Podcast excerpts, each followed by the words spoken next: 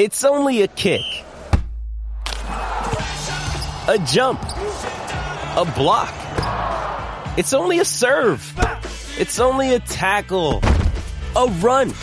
It's only for the fans. After all, it's only pressure. You got this.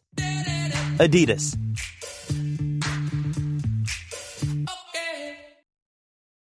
This episode is brought to you by Hyperice, the leader in advanced warm up and recovery technology.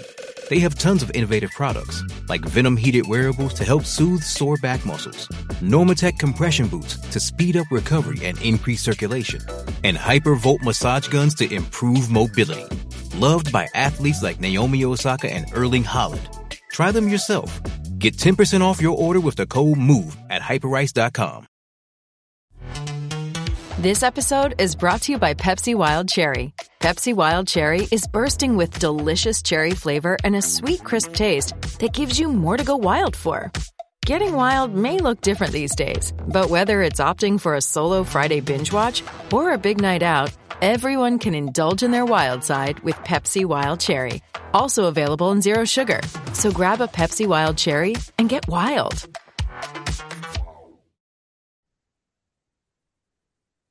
Hello and welcome to the latest episode of the Brighton Rock podcast, the podcast about the beautiful club within the beautiful game and playing in a brand new beautiful European competition, which is the first half of our review coming up, uh, where we look at the Marseille game as well as our creditable draw with Liverpool. Both games ending 2-2, just when we thought we wouldn't do draws at all this season. Uh, a bit of a twist in the tail there. Um, I want I won some money on that as well. I predicted a two-all draw, so there we go. Anyway, we have a bumper crew tonight. Uh, for the first half hour, uh, we are joined by Jack Phillips. Welcome back, Jack. Thanks for having me, Russ. Absolute pleasure, sir. Um, we will be talking to you in plenty of detail about your trip to Marseille. Also, to my co-host Peter's trip to Marseille. Hello, Peter. All right. Um, it's also a welcome back to Simon Tipple, who it's been quite a while since we've had you on, Simon. Uh, you too were at uh, uh, the south of France for that epic event. Um, welcome to the pod to you as well, Si. Yes, Russ. And to make matters even more crowded, we have Alan and Andy Bass as well with us. Um, so welcome one and all. Um, all right. And with, without any further ado, because Jack's only got about half an hour with us, and we'll probably crack straight on talking about the first of the two matches that we need to talk about, which is the Marseille game. Now, Andy, Alan, and I weren't there. Peter, Simon, and Jack, you were there, um, all travelling separately, doing your own separate things. You weren't with each other, so I'm sure we've got three separate um, s- sets of stories here to to be going on with. So I guess uh, let's start with you, Jack.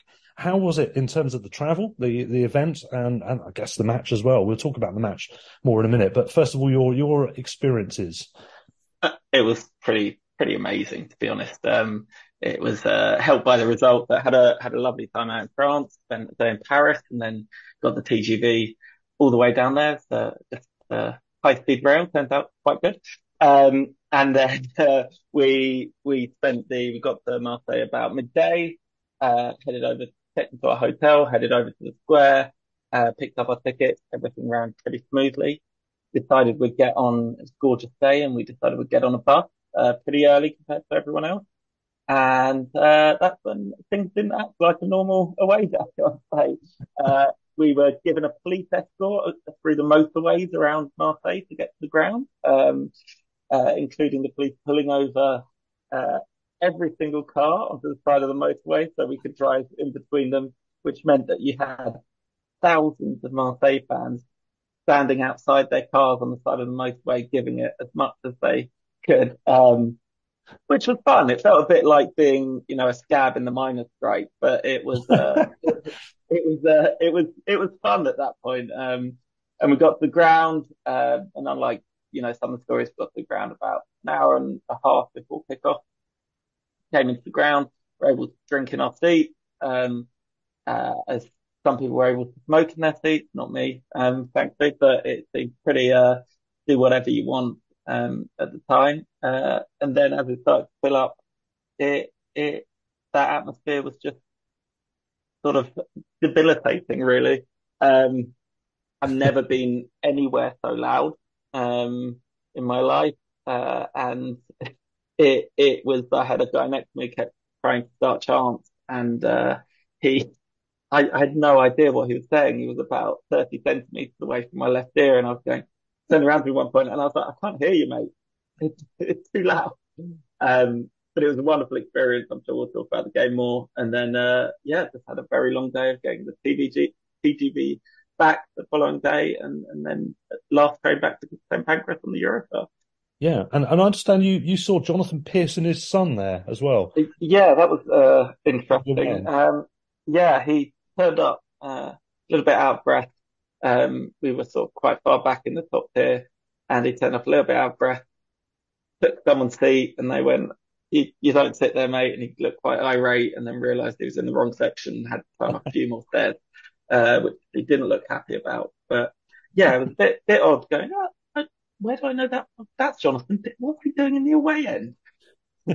well, for anyone that doesn't know, he lives in Hove. He is a Bristol City fan. Uh, obviously, this is match day commentator for Match of the Day, etc. If anyone doesn't know who Jonathan Pearce is, uh, but anyway, yeah, he's a Bristol City fan. He lives in Hove.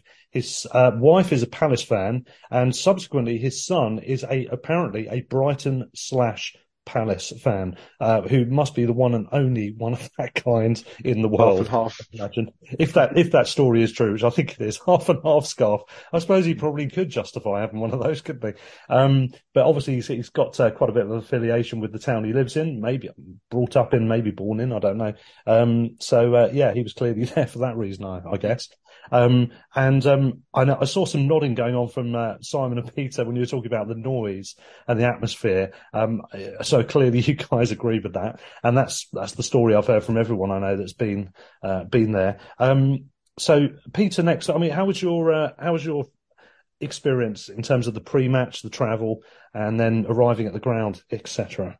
Yeah, pre-match, I, I, think I must have been slightly ahead of Jack. In fact, I know I was because weirdly I saw you in the queue, um, but we were in the coach. We were trying to wave at you and you, you didn't notice us. Um, so I know I was like probably a one set of coaches ahead of you. So the traffic wasn't too bad going out for us. There was no like, there was only a few people queuing where, where the police were blocking the road. So um, yeah, I don't think there was, yeah, there were that many Marseille fans being abusive until we got nearer the ground and there were a few walking along, kind of like genuinely swearing at us and that sort of thing, which was charming. And I do think, to be fair, most of the people who are coach were probably doing the same back. So I'm not that surprised. I think my thing was just, my thought was just how much organization must go into that whole thing. The amount of police who must be working on that and stewards as well to get to block off all the roads to get to work in the square, to work at the ground. I mean, it must cost them a fortune. Why? Surely it's cheaper to try and actually sort out the behaviour of their ultras rather than actually making us do that every time. You assume that most European games it happens, but yeah, the noise, I completely agree with Jack. I've been saying since then, it was just insane. I mean, you know, you get, you get used to home fans in the UK just being really quiet and not making much noise at all, with a few exceptions.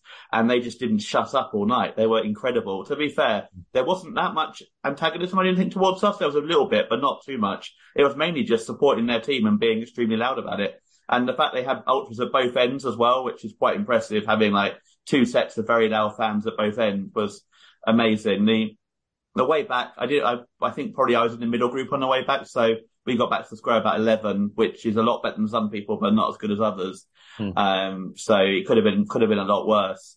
But yeah, it was just. I mean, the the whole thing was incredible, and obviously, yeah, getting the late equaliser to get what I think could be a huge point as well, given the situation in the group if we if we lost that, we'd have been four points adrift of both Marseille and Athens, which would have been a long way back. With I know it's only it's only down two, but still would have been a long way back. So to keep in touch with everyone within a win of every team in a group was was massive. And yeah, it's just one of the things. I'm definitely you know I was a bit when I read all the stuff initially, I was a bit like this sounds a bit like a bit mental, but I'm really glad I went and yeah, although I, in a way I'm looking forward to Amsterdam, Athens more because I think there'll be better experiences generally but Marseille was probably an unrepeatable one in general.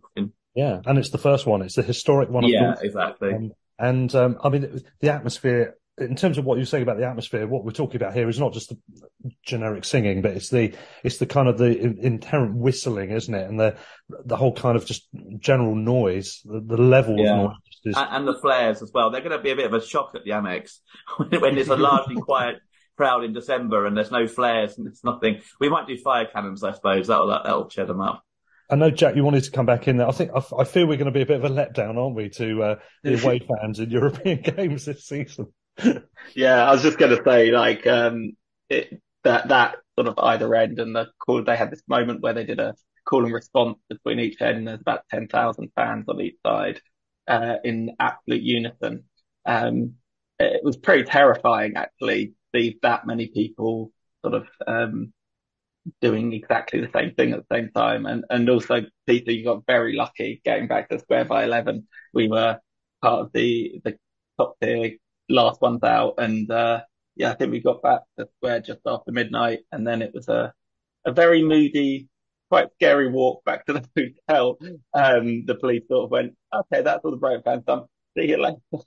And uh, yeah, it was quite quiet when we walked back to our Airbnb. At, yeah, just after eleven, and I think there were still some police around, so it was okay. But yeah, I can imagine at twelve, it probably they're probably like, "Oh, we've had enough of this now." Yeah, it was a bit get your head down, get out of there, um, do quickly as possible, uh, stick to the main road. Yeah. I know a friend of the show, Robin, as well. He's he's been on one of the other pods talking about his experience, and essentially he was flying from Edinburgh, landed, everything was okay. They went to the square, they got there quite early, got their tickets collected in plenty of time, and were on one of the earlier buses. I think they got in an hour and a quarter before the game.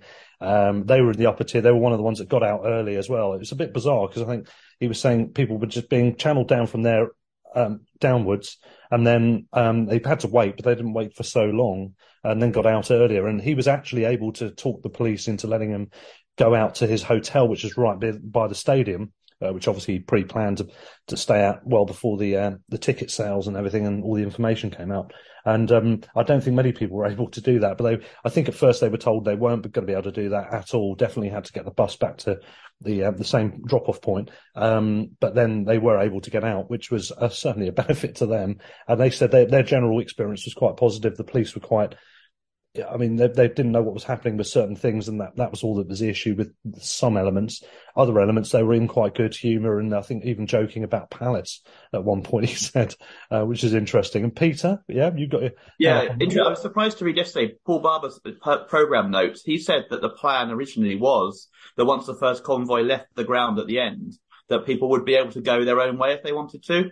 Hmm which wasn't what they were kind of highlighting initially. I think what I understood was from what the pre-match stuff was that you had to get the, the bus into and out of the ground. But he was saying the French, they'd agree with the French police and the French authorities that people could make their own way after the first convoy had gone. Mm. And that the French broke that, that promise or broke that agreement or for whatever reason, they, they decided to change the plan people essentially were left for somewhere between I think about two hours and two and a half hours to three hours in the stadium after the game. In other words, after the evening game had finished elsewhere around the world, around the, the continent.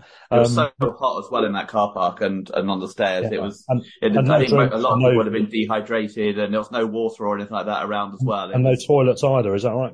Yeah. So we, yeah, I agree with Jack. We we were quite lucky to do it only for like an hour and a half, but hmm. yeah, it sounds like the various people have been there much longer.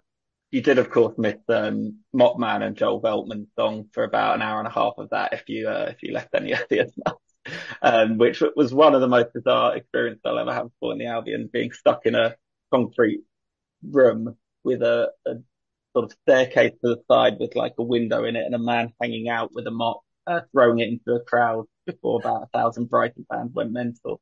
Uh, to the Joel Veltman song, and then the mop went back up to him, and he sort of stood on this little perch and looked like he was about to fall forward. And oh, don't die, don't die. And then threw the mop, got back down, everyone went mental, and that went for about that kept us occupied for about an hour and a half. And uh, he, he says he says football fans aren't cultured, eh? yeah, exactly.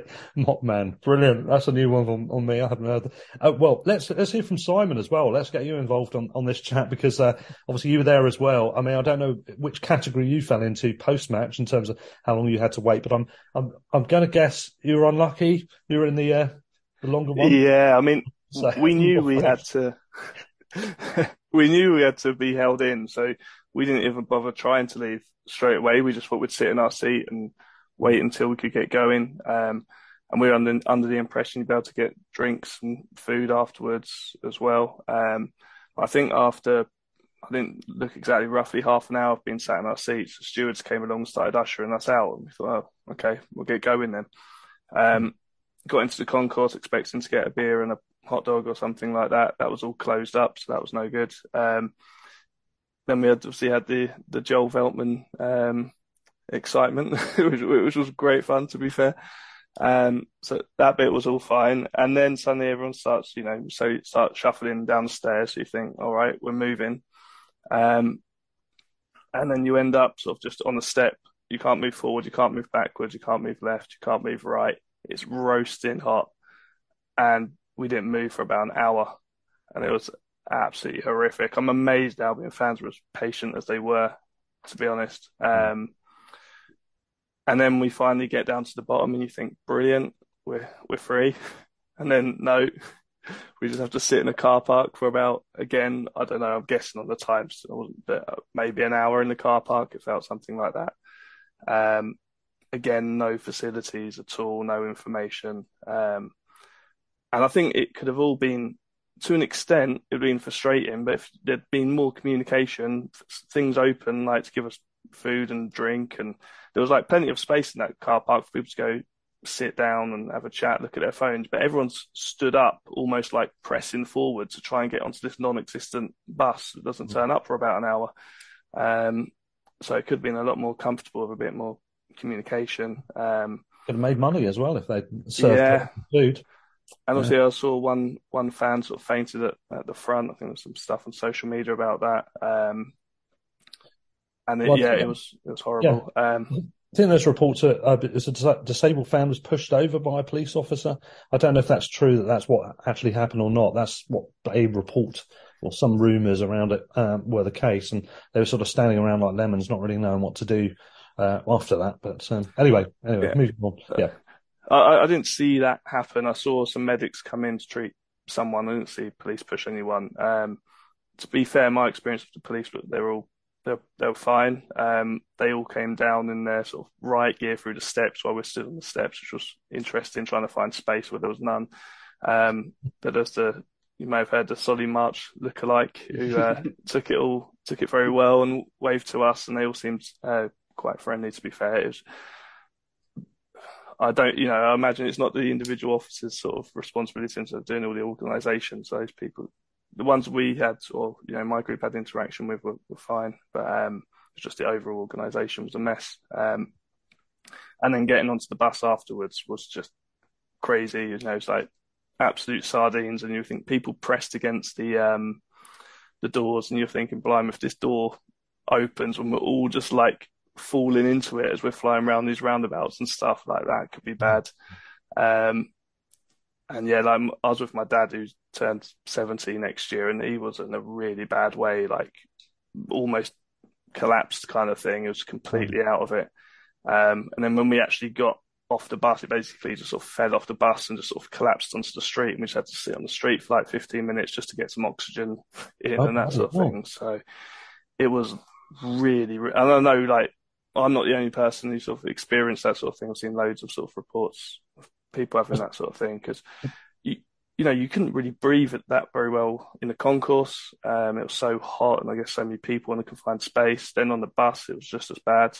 Um, you know, you, you just couldn't move on the bus and it was a reasonably long journey. Um, so yeah, all of that was a, a shambles. When you've been standing up that long way to, get out the stadium and yeah. bus, a moving bus, all that stuff, as you said, the heat. And it's unsurprising that plenty of people would have had that experience. You said you had with your dad there. And um, I mean, th- this is with a well behaved crowd with no ticketing issues and um, no particular beef between the f- sets of fans. Um, so, you know, is any wonder what happened uh, in Paris at an in- inadequately located stadium with a misconception or like a, a presupposition about what Liverpool fans would be like from a overbearing police force in, in, in Paris. So at least, at least it was all right, but uh, in overall, nothing disastrous happened. But you know, with with nothing antagonistic happening, for it to be that un- unpleasant in places uh, at, at, certain points during the uh, during the day, um, not great. Ideally, is it really? Um, uh, Jack, yeah, yeah, just uh, kind of agree with Simon. It was, it was, as a 29 year old on that bus, it was unbelievably hot. I found myself of, after standing there for what, two, two and a quarter hours inside the ground, then being on a 40 minute bus that only had like a crack in a window to sort of breathe out with sardines. It, it was, it was tough and, and to sort of, uh, also agree with time, and I thought the French police themselves were great, and they were like really friendly, really kind of made quite an effort, quite chatty. It, the the uh, CRS though were were terrifying, and it, there was such a difference between the two in how they re- reacted with interacting with fans. Um, there was a bloke near us who, you know, very bright and was saying, you know, how are you and thank you to every police officer and uh, and riot squad riot squad member. Um, that passed and every police officer had a chat and was like, oh, thanks, you know, enjoy the night. And every rights squad member was reaching for their baton. Um, it was a very different kind of approach from the two. And, and I think, thank God for the French police keeping a kind of lid on things because, because the, the, um, CRS has a bit of a reputation mm. and it, it could have been pretty nasty, especially towards the end of waiting when I think people were just really fed up when it, I think the, the Albion coach left or the Marseille coach left and you can see them squeeze out and you're like, we're still in the ground and the teams have left. Everyone's left the ground. What are we waiting for? Um, and it was, it was pretty sort of, uh, boring on top of that all, I think. But, um, yeah, thank God we got those late, um, those late goals, um, because it was pretty buoyant at the same time. And, uh, that, that last minute penalty is something that will live with me forever. Really, it was pretty special. Yeah, nerves of stone, and we'll talk more about that in a moment. But um, I, and I know Peter, you wanted to come back in uh, on something there, but I was going to ask actually uh, the Solly March scenario. So were they singing Marseille Gendarme? You're one of our own, or something? no such song. No, that would have been good. Is it gendarmes or is that only for Paris? Is that I don't, I don't really know. I don't, don't know what the uh, terminology is. But um, uh, yeah, Peter, I think you were trying to come back in on something earlier, weren't you? I think I was, but I can't actually remember what it was now. Um, but yeah, I think, I mean, yeah, I echo. I mean, I was only there for half the time the others were, but yeah, it was, it was chaotic and the people, I think we got out, we got into a coach luckily and so it wasn't as crowded as, um, Jack and Simon are saying. So we actually weren't too badly off, but it was, there was no aircon on it for quite a long time and it was only people like basically persuading the guy to put the aircon on that made it bearable from our side. Otherwise it would have been equally horrendously hot and just people were just milling around. Well, the coaches looked like they were full, but they sat there for like half an hour, even after all the coaches were full, and people were just milling around who hadn't got onto them, not knowing what to do as well. It's like no one was very clear. I don't know why they changed the plan of what it was or what they were going to do, but yeah, it's. I don't know if there's some, it, maybe there's some intelligence being fed through maybe about yeah. going on they were trying to avoid and negotiate timings to avoid things. Because i think on the way in apparently people circumnavigated uh, a civil issue that was going on somewhere. There was some kind of trouble nothing related to brighton at all. I think it was something to do with um, some local gangs or something. Um, may not even be to do with the football at all, but you know maybe there's stuff like that going on. They have to keep taking into account as well. well. Yeah, I mean, we circumnavigated pretty much the whole city. I think because it took 45 minutes to 50 minutes, and it was a nine minute journey. I looked at my phone the next day, and by car it was a nine minute journey. You could walk it in a little over an hour. So basically, kind of the the same time it took us to get there in a coach. Yeah. Um, Alan, do you want to jump in there? Uh, you have to come off mute, probably, I suppose. In the best traditions, classic. It's a classic. Yeah, schoolboy error. Well, first one of the season, I think that is. Nice. yeah, no, I was just curious to to find out from you three guys that went uh, what the experience was actually before the match. Uh, say, for example, on the Wednesday night, if you if you arrived on the Wednesday, and then and then during the day leading up to when you had to actually get the coach. Um, I saw some good, really nice photographs of people um, in bars and, and stuff, but uh, was there any kind of tension or any problems at all? Do you think? No, I think from my perspective, it, it the lead up to the game was quite fun. It was it was beautiful weather. Um, sort of, uh, I think because of the way it was sort of done in that, you know, we went to the ground really early and you went to pick up your ticket and there was loads of police around and they were really friendly. It felt pretty good. Um, met up with a load of people, um, in the square and then sort of saw it was getting a bit busy, so I decided to jump on a, a train, probably not train, a bus, uh, probably about two hours before kickoff. Actually, a bit, bit longer than that, about two and a half hours before kickoff. Um, which I'm glad we did because it still took about an hour, um, from that point to get to the ground. Um, but it was, yeah, it was all pretty friendly, I thought, before match. Um, it was just, uh, it took so long after the game that it kind of was a shame. Um, and once we got to the ground, it was great. You could drink beer in your seat. Um, I don't know what the food options were. They were, you know, selling Lay's crisps. Um, but that's all I really thought. yeah. Oh yeah, and anyone have? But is it bouillabaisse, the uh, famous dish from around that way? It's supposed to be pretty good fish stewy thing. Not no? not at the ground, obviously, but yes, we did have it on uh, the next day afterwards. Um, I was going to say, I think I agree. I think it all seemed quite relaxed. I thought the ticket thing was really well organised because the mm. only example of something similar we'd had before was Cheltenham, which obviously was a complete disaster where fans would pick up tickets in advance. But yeah, there was no queue. We walked, went in about 11 on Friday and there was no queue on Friday, on Thursday. And there was 11 on Friday would have been a bit late and no queue at all. Um, yeah. but it was, yeah, it was like we walked in, no problems. There was plenty of staff and yeah, there was literally no one there when I went there. So that was really good.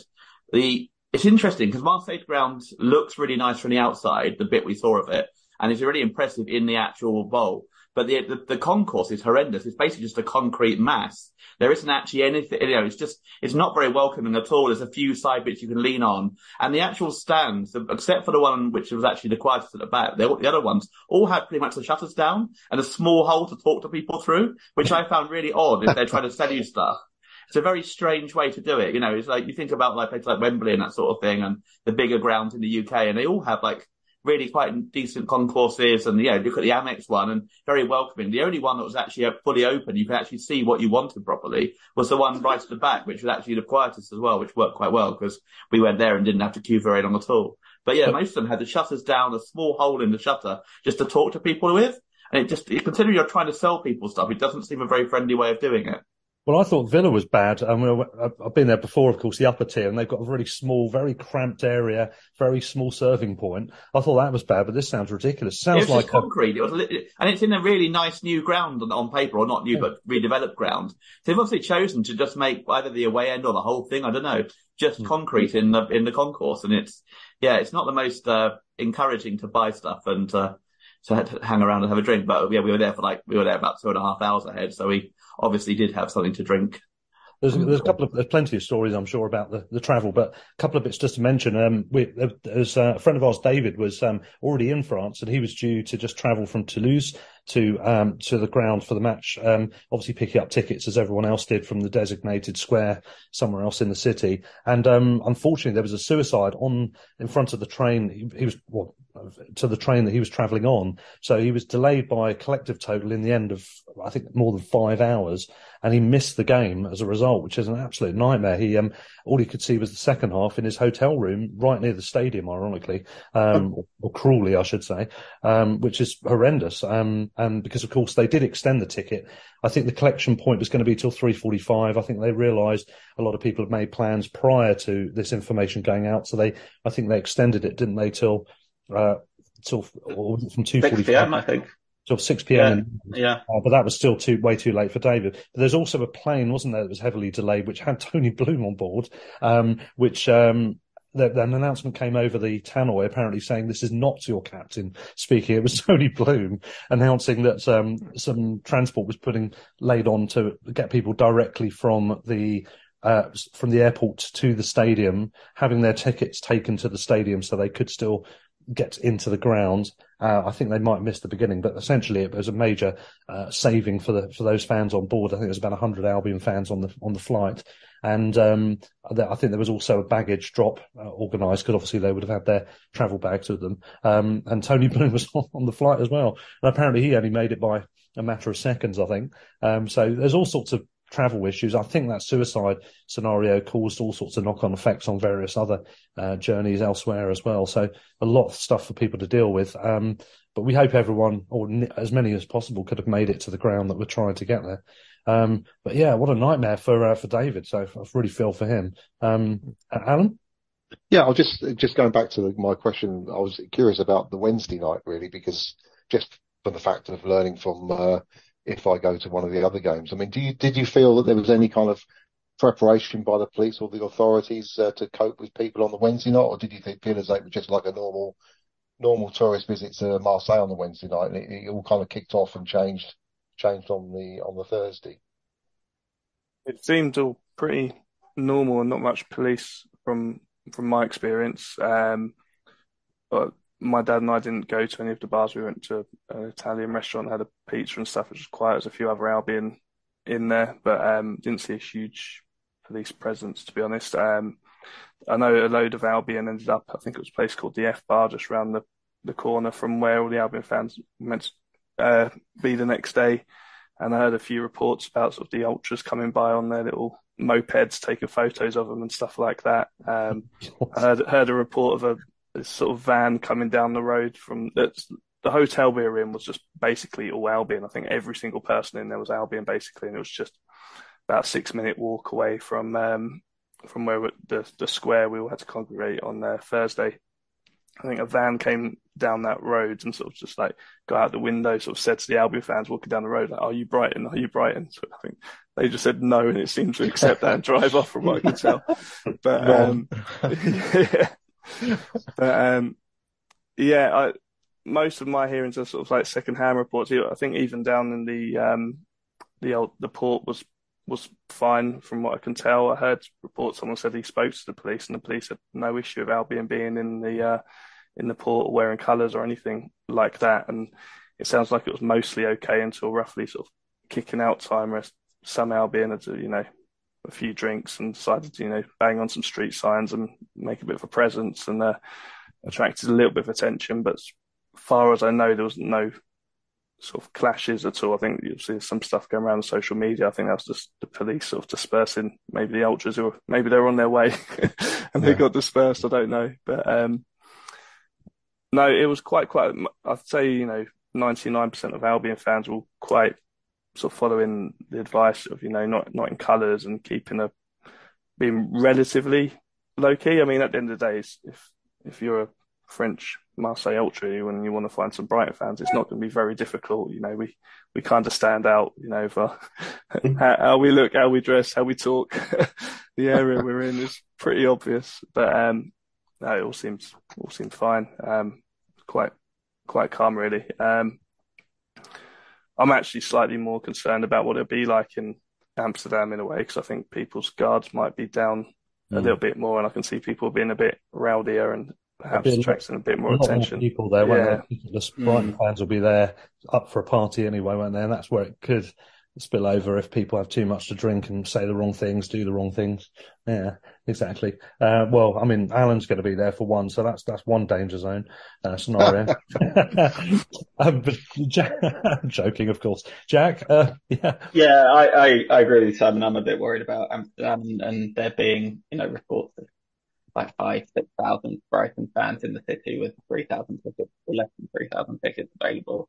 Um, that that that could, you know, mean that you've not got people there who are focused on going to the match. There's people there going, you know, to cause a bit of trouble maybe. But uh, uh, you were talking about the F bar thing, and, one of my mates was in there, and he um he said that uh it was pretty scary but it was all sort of all right. He said one of the ultras, they were sort of having a nice time, not really looking outside as, as you don't. And, uh, then this, this, banger went off in front of them, uh, in front of their table. And one of the ultras sort of walked over and the landlord came out.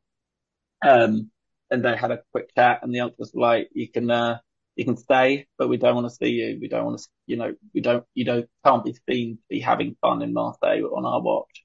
And, uh, the landlord went, right, everyone come on inside, put the shutters down, let them stay for a couple of hours and watch the end of the Newcastle PSG match. He was like, I'm not going to lie, it was pretty terrifying to have a guy come over and be like, you look like you're having fun, stop.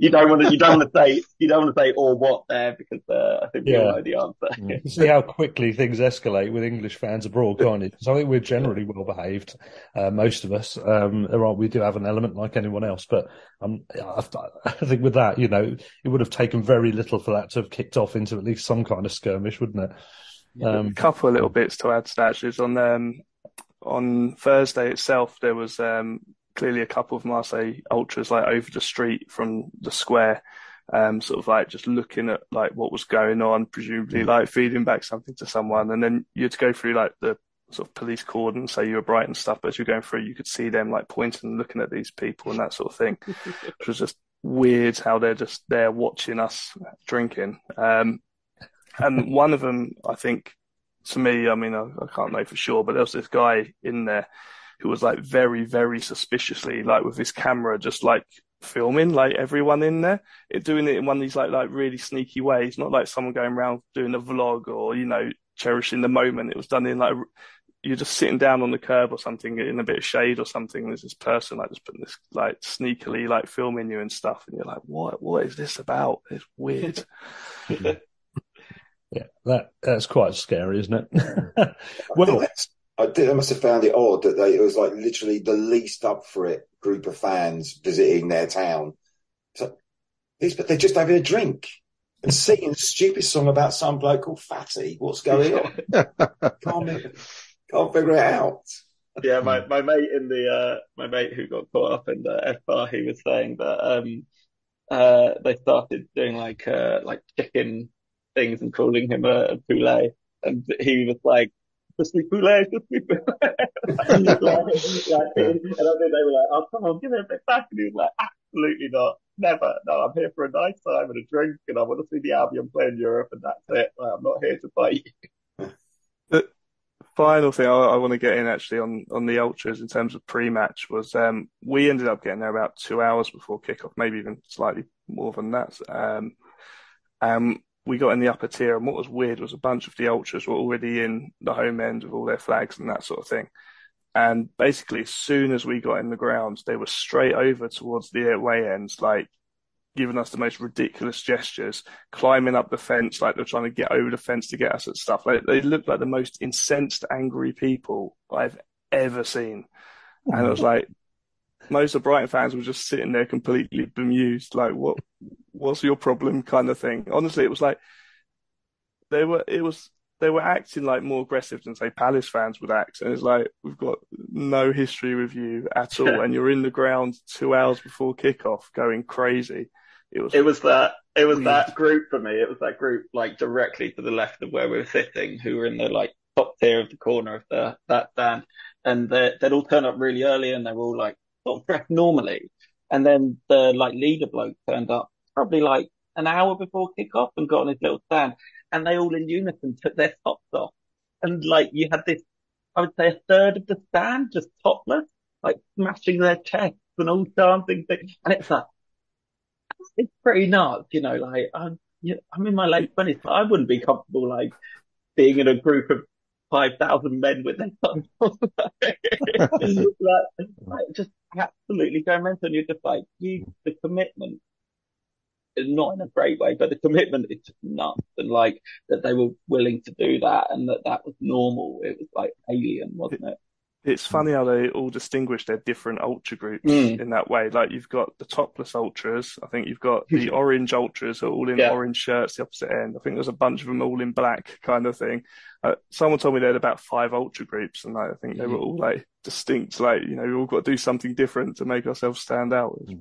And then that at the front, that weird West Ham flag they had at the front of the uh, ultra stand, which I was reading it's something to do with hooliganism in the 80s, but like didn't know that at the time and just thought you're looking, you're like, wow, it's really impressive. Why is there a West Ham flag at the front of the Monday? It's sort of heavy div- diversity of um, people in the city as well. It's obviously a very big city, and it's I think, as I understand it, the north has quite a strong North African um, uh, sort of presence, and the south is more the I don't know the indigenous French, whatever you want to call it. And then I'm sure there's another multi-layered spread beyond that. But um, I think some of the groups there's a North African ultras group, isn't there? I think as part of it. I'm, I'm not quite sure how it breaks down, but I'd imagine that'd be the case as well. Um, it's mad. And there was also that video, wasn't there, which um, went round of um, people who assume are fans baiting the the Brighton bench. Um, I oh, couldn't yeah. Work out the details, but I'm presuming that's when the penalty went in, was it? Yeah. Um, we yeah. The, the, Brighton players then celebrated it, and they're getting told sit down, English or something like that. And um, I think Fati was just giving it the big one to them. Uh, yeah. for Labour. Yeah. But oh, the Labour was yeah. just uh, shushing them and taking the mickey, and Solly was giving them the hot Paddington Bear hard stare. It was it was uh, quite hysterical. There was a there was a video uh, that hasn't really done the rounds that I saw earlier of um, which I didn't notice in the game, but uh, the the bench is right in the stand, right? So the fans are basically on you. And, um, the, the bench was getting pelted with, with like pints of beer and, and drinks and stuff. throughout most of the game. And there's a video of Bart Verbruggen, um, almost trying to get into the crowd and fight some of the, and De Zerbi having to hold Verbruggen back. And it was, you know, tasty, let's call it. so I think when that, when that penalty went in, the, the Brighton players, um, uh, uh, might have been a little rattled and uh, got the, got to get their their own back for a minute. Yeah. The, the irony is those aren't even bloody the ultras as well. Those two, they're the two yeah, ends. So these are the, notionally the fans who are a bit more calm and kind of. That was that was supposed to be the nicest stand as well, yeah. like the club. This is the equivalent of you, Peter. This is you if you were French in Marseille. it's the friendly locals rather than the uh, psychotic ones. oh, madness. Absolute madness. Uh, Alan, yeah. Yeah, I was just thinking, uh, did I notice that uh, in some areas of the, of the ends of the stand, they kind of uh, constructed some kind of platform from scaffolding and then there was two guys shirtless on the, standing there, if you like, almost like orchestrating the chanting. And, uh, and also I noticed, uh, there was quite a few empty seats near the bottom corners. I assume that those people were basically just kind of moved up and were standing much more tightly hmm. further up. I think it's UEFA's regulations, isn't it? The front the front rows have to be. I think the first few rows, certainly two or three, have to be blocked off for the UEFA games. I think because there were people saying about being moved from seats to ours as well for that reason. Right. Okay. Okay. But yeah, I think it was quite it was more than that. I think yeah, people just don't buy them at the front because they're pretty worried about getting pelted by their own fans. Yeah. yeah, it was noticeable though, wasn't it, Peter? Um, I, I thought, you know, because it was a sellout um, officially, um, but it was notable that I think, especially at the front of the stand to the left of us, there was maybe like 15 empty rows, um, and I don't, I don't know if that meant that there was like 15 rows worth of people cramped into the top or whatever, but but it was quite surprising when you sort of see some of the videos where you're like, oh, that's really impressive. There was a lot of empty seats down the front in the mm. front of the pitch. And it filled up a lot in the last five minutes as well. So it was really empty with five minutes to go before kickoff. Mm, yeah. Hmm. Yeah, I think there was loads of traffic problems getting in, wasn't there? Because at, yeah. at kickoff, that stand to our left, the lower tier, there's hardly anyone in it. But yeah. later on in the game, it seemed a lot fuller. I can't remember how many rows necessarily went full, but a lot ended up in there as it as it went on. Yeah, um, it looked like yeah. tons of Albion fans and the footage, and especially one of the videos that was taken from down the front of where the away end was. Um, I don't, I don't know what it shows the penalty and then whips across and there's a yeah Danny lasts yeah it's brilliant oh yeah yeah and That's, that I mean that looked great it looked like there was thousands like five yeah. six thousand Albion fans from that the angle they took it at which is great also I noticed and uh, I think it was quite prevalent actually. Um, a certain uh, St George's flag that was uh, spotted at the game um, with a Martlets in one quarter and Tipple family on tour in another quarter of the same flag. Anything to do with you by any chance, Simon? yeah, yeah, it's a bit of an experiment. but yeah, we got uh, got in there early, not to get the flag up, but just because we'd what we get. I, I thought there'd be problems with the buses, but if everyone's got to get a bus, late and they've got to get 3,000 odd Albion fans in from the square. I thought I'm, I'd rather get there, to be honest. Um, yeah, got, got the flag up and, um, yeah, I was, I'm not sure if there's going to be anywhere to hang it in, I, or in the Cruyff Arena or whatever, because I can, it looks like it's all sort of fencing around us rather than anywhere to hang a flag. But yeah, that was fun. Hold it up just before kickoff, I guess. Yeah. yeah. Got to be seen. Got, to be seen. I've got to mention the, the NSK flags though. They're brilliant. They're so good. I think we were bang in the middle of it, which was actually kind of cool. Um, yeah. Were you in the front row of that tier then? Or you just second, you... second row? Um, yeah, I was going to mention actually, I, th- I think, um, Jack alluded it to it earlier, but it was, it was almost like quite lawless in the away end in terms mm. of like there was barely a steward on show, to be honest. Um, you know, people were smoking in there, which I wasn't a fan of personally, but I guess people do what they want to do. Um, mm. uh, a lady to our right got sort of like, I think, sort of basically fell over, probably got like nudged in the back at some point, like quite high up, and she went down, cracked her head, and there's like sort of like no one there to help her, no interest in it and stuff. Um, some of the seats were all like marked wrong with the wrong numbers and stuff, which really didn't help, especially when there's not really anyone on hand to, to tell you what to do. So it was different, very different to what we used to, you know, watching the game in the Premier League or Football League or whatever. You know, they're sort of just left to yourselves basically. They you do whatever you want in there. Well, we'll give Peter, Peter the final word on this. I've got a feeling this might bizarrely have a Welsh, Welsh theme. Yeah, so very similarly to what Russ and I found at um, Newport, it's like only only only comparison I can offer between Newport and Marseille's ground. There were different sections with the same seat number and row, and that actually is really confusing. I don't understand why you don't just number from one to whatever. But there was like there were two, I think L whatever my dad and I were.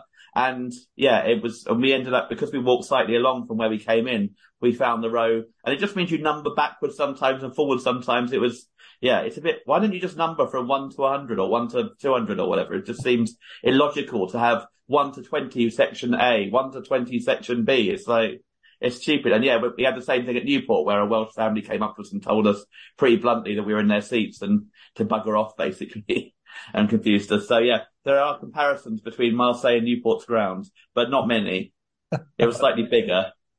I'm, I'm not sure if it's something to do with the, the Rugby World Cup because they had like stickers on those seats with like different numbers and stuff. So maybe they'd like reorganized it for the for the World Cup or something and not changed it back for the oh, football. Maybe, but, yeah. yeah. I don't know. Um, Alan, do you want to quickly jump in before we talk about the match itself? And I don't. Yeah, I was, I was, just going to say it reminded me of my experience at Stamford Bridge the other week because I I, I purposely booked a picked a, a, seat at the end of an aisle, but when I actually went up up the t- up into the where the where the seats were, it was actually blocked off at that that that side. So I had to go out again, back down through the concourse, and come up another way to kind of find my way to to get to my seat, which basically I had to go right along to the end where where it was blocked off. So I couldn't actually get out quickly. I had to filter back out of, other people. It just it was a totally ridiculous situation. But anyway, that's uh, a little a little side issue.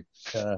Well, uh, uh, Jack, I don't know if you're able to hang on any longer or whether you've got to go at this stage. Um, I've got to jump off, but um, jump off. yeah, lo- lovely um, being part of this. Yeah, well, well, we'll talk through the game. I mean, same experiences you would have had with the game itself, so yeah. that's that's fine. But it's great to have you on. We'll have to get you back on again soon. Thanks for joining us, and um, and cheers to Jack. Yeah. So, and then there were five. Um, talking about the game. So, um, it's, um, a 2-2 draw.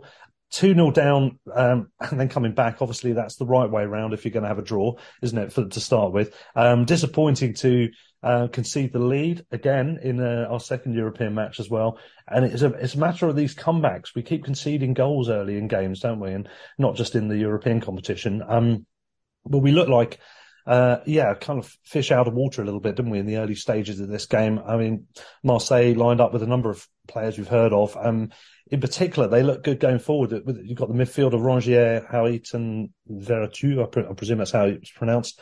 With um, the front three of Correa on the left and Ndiaye on the right, and Aubameyang, of course, who we know very well, and who has scored a couple of goals against us in the past um, as the front line. And um, they were causing us problems, weren't they? They seemed to get the ball back very quickly, very easily. There, there was quick turnovers. They were getting a lot of threats down the sides, particularly on our left side. I thought we we looked vulnerable. Um, and of course ended up in a, a 2 0 disadvantage, um, thanks to um, a pretty well worked goal, but where we didn't close down enough. And then, of course, that mistake where um, the air kick from Dunk, which led to a, a break down the right, led to the second goal. Um, not the greatest of starts. And you guys in the stadium, us guys sitting at home watching, must have had the same emotions, thinking, "Oh shit, here we go, it's Aston Villa again." Just a few days after the actual Aston Villa game, um, which I thought was a flattering scoreline uh, uh, for the Villa match. But this, you know, we, we weren't sure how it was going to pan out. Peter, uh, what were your thoughts at that stage? So I actually didn't think Marseille were very good, to be honest. I don't. I think we gifted them two goals. Yeah. Um, the so. first goal came very similarly from, from the Villa first goal on the weekend as well. They got down their right, our left, and too easily, really easily, and played the ball across. And there was, I, I thought at least one or two players could have cleared it. It should have been, there was like one or two of three, Andy's saying, could have got there. And rather than the Villa one, which was actually a really good cross in the end, having got there. But the one against Marseille, there was like two or three players who just caught on their feet a little bit on the back foot and didn't, and should have got something on it. And it was obviously a quite simple finish. The second, really poor goal, and obviously Dunkey missed it. I think Steele might have done better as well, although it was well hit, but it was very close to him and might have blocked it a bit, bit more effectively. Maybe I'm being a bit harsh. I don't know. But we just seemed to fall apart a bit. And for 40 minutes, we were way worse than Villa. Villa are a very good side with very good attacking players. Marseille are a really ordinary team at the moment, struggling to, in the French first, in the French top flight, mid-table, not offering anything. They they weren't a good team. We, in in reality, looking at it back at it, we should have won that game if we played half decent in the first half, and and also he picked the right team as well, which he didn't. I don't think he um he picked the wrong team really overall. Yeah, if, but then obviously we, Sorry, mm-hmm. I was hmm? going to say it was Steele lined up in goal, uh, Duncan Van Hecke as the, as the centre backs, Gross and Dahoud with Ansu Fati ahead of him, March on the right, Mitoma on the left, Welbeck up front. And according to the graphics that came up on TV, Veltman at left back and Lamptey at right back. Um, they seem to. I, I noticed this happened with the um, the Sky coverage of the Liverpool match as well. They put Veltman. They guessed he would be playing at left back. I don't know why they keep doing that. Yeah, and, and also guess Gross would be at right back, even though that left us with three wingers up further forward, which is a bit of a weird yeah. one yesterday. Anyway, that's another um, matter. Yeah, that was the team. But sorry, go on, Peter. So, yeah. 40 minutes we were, I thought, dreadful. Didn't offer anything really. Set Fati had one shot from into the area, and that was about it. Then suddenly yeah. we woke up after the last five minutes, the first time, and had two or three really good, you know, one brilliant header for a really good header from Fati from a fantastic ball from Dahoud, where the keeper really did made a good save. Then Welbeck should have done either should have scored or should have passed it to Fati to score. Um, either way, you can't miss in that situation. If you take the shot on, you've got to score because Fati had an open goal basically. And then, but the second half, we seemed to come out and I was surprised they didn't make any changes, but I wonder if those last five minutes made him try it a bit longer. And, you know, we, we actually looked a different team. And the minute we got the goal, Marseille just started cheating. I know they started moaning about basically a foul from Lamptey, which was never a red card. I don't know what they're talking about and the penalty, which was one of the clearest penalties you'll ever see. The guy literally trod on his foot when he was poked the ball past him. Didn't get anywhere near the ball. How is that not a penalty? And the media um, all that, didn't they? They're, they're yeah. But their tactics were essentially to go down anytime our player breathed near them and roll around for five minutes in a way that showed they weren't in any way injured at all. Because when you're injured, you lie still because you're actually injured. Mm. And yeah, they were pretty cynical. And to be honest, we, we deserved the draw in the end. And if you look at the overall game, I walked away happy that we drew, but disappointed in a way that we had, we collapsed so early on that cost us probably three points. Well, in this episode, we haven't we haven't got Andy on the ball much. He's he's hardly had a touch, so he's uh he's he's now coming into his own. He's gonna he's gonna do a brilliant dribble and shot, I think. Here, uh, Andy. I'm just I'm gonna have a little bit of a moan actually about our about our first forty minute performance. Um, so I thought one of the major because, like you say, I, like Peter said, I, you know, I don't think Marseille are particularly good, but they were better than we were.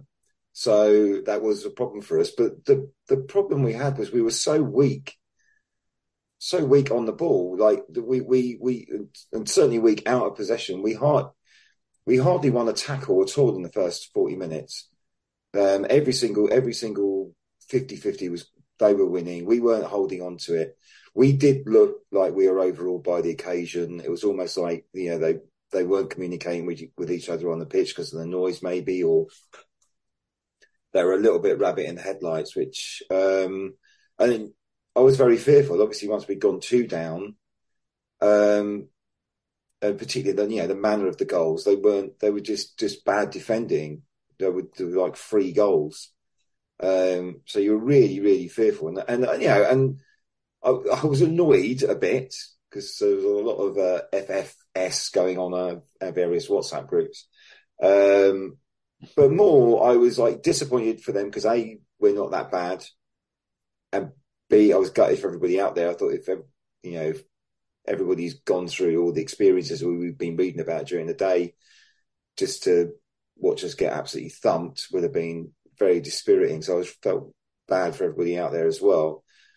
But then the we had that many revival, and I just thought, and I thought, like, oh, we get one back in this game, we're back in it because I, I think they'll crumble. Then they started rolling around, but Lamptey's tackle was the turning point because we won a tackle. It was a physical. They did not like it. We'd left we'd left them untouched for like forty for fifty minutes. Tariq goes in on this bloke and he just cannot handle it at all. Got a bit of a scratch, but it was a good tackle. He got the ball, went through his ankle a little bit, but you know, wasn't that you know, he was he was all right the rest of the game. He moved around, he moved around well enough. But I thought that you know that tackle was absolutely crucial, and I'll just roll back on myself to the other crucial point, which hasn't really been spoken about post game too much, but when Steele saved, I think it was um, is it Hattie? The the guy that who's on the end of the um, that's it, the guy who was on the end of the Lamptey challenge, Steele save from his thunderbolt shot was extraordinary because he absolutely thumped that. He basically saved it like full arm, so it's full arm strength, not bending to make sure that ball goes over. Um, kept us in it because it would have been 3 0 and then it would have been, it would have been done. Um, and obviously, Dunkey got back in the credit column later with a, magnificent block. But I do think that Steele that Steele save and that Lamptey challenge. Because I, th- I, think after the Lamptey challenge, I think we just went up and I think we might scored almost straight after that, actually. And it's like set up the move up. And it was just like, yeah, okay, now we've got them. And then, as Peter said, they start rolling around every single time. And the referee, who I thought was okay up until that point, was just suddenly buying every single puff of wind that was uh, bringing bringing the Marseille players down. But, uh, but I was really pleased that we finally looked like we were in the game because we did not look in it in the first forty minutes, but in in the but you know, but in the second half, I thought, oh, we've actually we're we're in it now. We we look like we belong in this game. Yeah, and I, I thought I thought it was tremendous character after what has been, you know, quite a tough run of games in terms of like we've been playing some good teams, but also like we've not been playing that well, and some doubts must have been gnawing at them a little bit. Yeah, because I mean, you've got uh, you've got the Villa game, and you've got we started basically we started the same way as we did with the Villa yeah. game. That's so the, the, the, char- the, the character, you know, it wasn't about the quality of, of our football, which was you know mediocre at best. I thought on on Thursday, but the spirit, the character, the mental they got themselves back in the game. They reminded themselves that we could we can do this because I think they genuinely forgotten that they that they could at the beginning of that game. Yeah, I'd agree with that. I think yeah, we there was there was a, a big mental strength being shown there, wasn't there? As you said, the Villa match that gone before, the same pattern seeming to repeat, and obviously we had it with Bournemouth as well, and we had it with the with the Athens game. Um, that starting badly, conceding goals, having to chase games, and sometimes we obviously Bournemouth we came back to win that match, but other games the best we've done is maybe got back on terms as we did a couple of times in the Athens match, and still ended up losing. So there must have been a psychological edge to that, and thinking, oh, we've got to work so hard just to get back to two all, and having missed those chances at the beginning of the at the end of the first half as well. Um, and I know Simon, you want to come in on this, but I'm going to ask you something on, on that as well, Simon, about the um, the possible offside, the the um, Danny Welbeck chance. Um, he's he's four yards off Fati.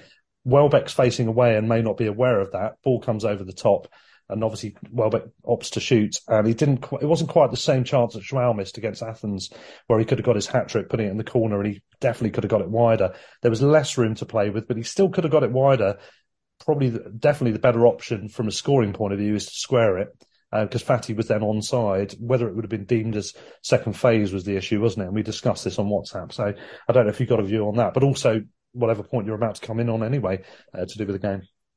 Yeah, uh, the the second phase, I think offside bit. I must admit, I I I'm not sure myself. It feels like it changes so often. I can't remember what the latest interpretation of that is, but I know certainly in the stadium, um, seeing you guys on WhatsApp saying, you know, square it, square it, square it. You you could see how far offside Fati was. Whether it would have flag would have gone up if the ball then been passed to him or not, I, I don't know. Um, I think Sorry, just quickly say it definitely wasn't offside because it's a new. part. It's not even a phase. It's just a. It's not. He's not offside from when the ball's played to him. So it definitely wouldn't. I think it definitely counts if Fati goes stuff. Yeah, because the ball was um, quite clearly being played to, to Danny Welbeck. Fati's yeah. incidental background. He's not interfering with that at that point. No. So when the ball comes to him, he's up, he's back on side. He's behind Welbeck, yeah. so it's fine. Absolutely, I, I, guess obviously he should have passed. Um, hmm. I guess in his defence, one, it was the loudest stadium I've been in in my life. Um, I guess he's getting the ball under control, looking at oh, he's well, very high level footballer. Maybe he should be able to do that. But um, also, you expect a striker to be want to shoot in front of goal probably. Um, but yeah, obviously should have passed, should have been a goal. Yeah. But, uh, at least at that stage of the game, at the end of the half, it's suddenly you're thinking, okay, we're starting to create some chances now, and these look look pretty ordinary. And I think it it certainly in the away end at half time, you're thinking we can get back into this. This isn't done because you know we score goals. This is the weird thing with Albion at the moment that you know we concede. We're always going to concede, but we're going to score as well. Um, so it didn't feel like the game was was was done at that point. Um, I, w- I was going to sort of jump in. I was going to agree with Andy. I think about the um, essentially the lack of bite in the team in terms of trying to w- winning the ball back in the first half. That was so obvious, and I think it's there's sort of two themes emerging from this first group of games at the start of the season. I think one of them is going to take a while to resolve, but we've obviously lost losing Caicedo and McAllister. I think we've lost that bite in midfield. Who you can, you almost, I think there were times last season when you see sort of Caicedo flying with this challenge and win the ball back that you think he's got no right to win, and it almost inspired a whole team to like, yeah. you know, lift everyone to then go and win the ball back. And a bit like we met, I think it was Andy mentioned the the Lamptey challenge. That was almost that moment you needed. You know, before that they were finding on challenges, and I don't know if you if it was on TV or not, but like Gattuso was like high fiving them and stuff for like for their challenges they were flying in on. We needed to get to get back to that, and I think obviously I won't we won't talk about um, Sunday too much right now, but you know there were promising signs from Baleba's start in terms of what he might be able to offer to us, and um, I would imagine in January that might be some potentially something we look to to improve on. But I don't know, it's tricky. But you know, with us for our transfers, we don't tend to look for a short term fix necessarily, and we might have to look for different solutions to the what the player, you know, the problems we've got now. Um, hmm. And that was just going to bring me on to sort of, you, it was. I didn't think we were too bad. Right, the, I can't remember how many minutes. I haven't had a chance to watch the game back since getting back yet, but felt like we had a reasonable amount of sort of possession of the ball at the back at the start of the game. We felt fairly comfortable, and they were doing what everyone's doing now, which is in terms of the the press to stop us playing through the middle, and that's obviously the new theme and the new problem that De Zerbi's got to try and work out solutions for us. How we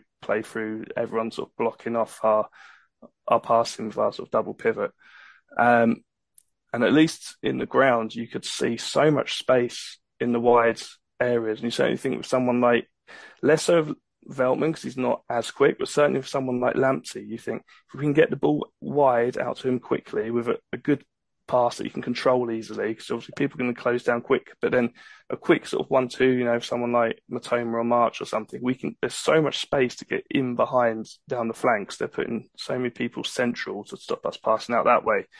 Um, it was frustrating that we weren't making more of that in the in the first half. Um, obviously, in the end, it's worked out because you know Lamptey needs to be very involved in both our goals coming back into it. But um, yeah, it's going to be interesting, and you know the next sequence of games. Really, I think everyone's going to be start pressing their defensive sort of shape against us now. It's going to be quite similar, and um, it's going to be uh, a challenge to work out how we how we get around that.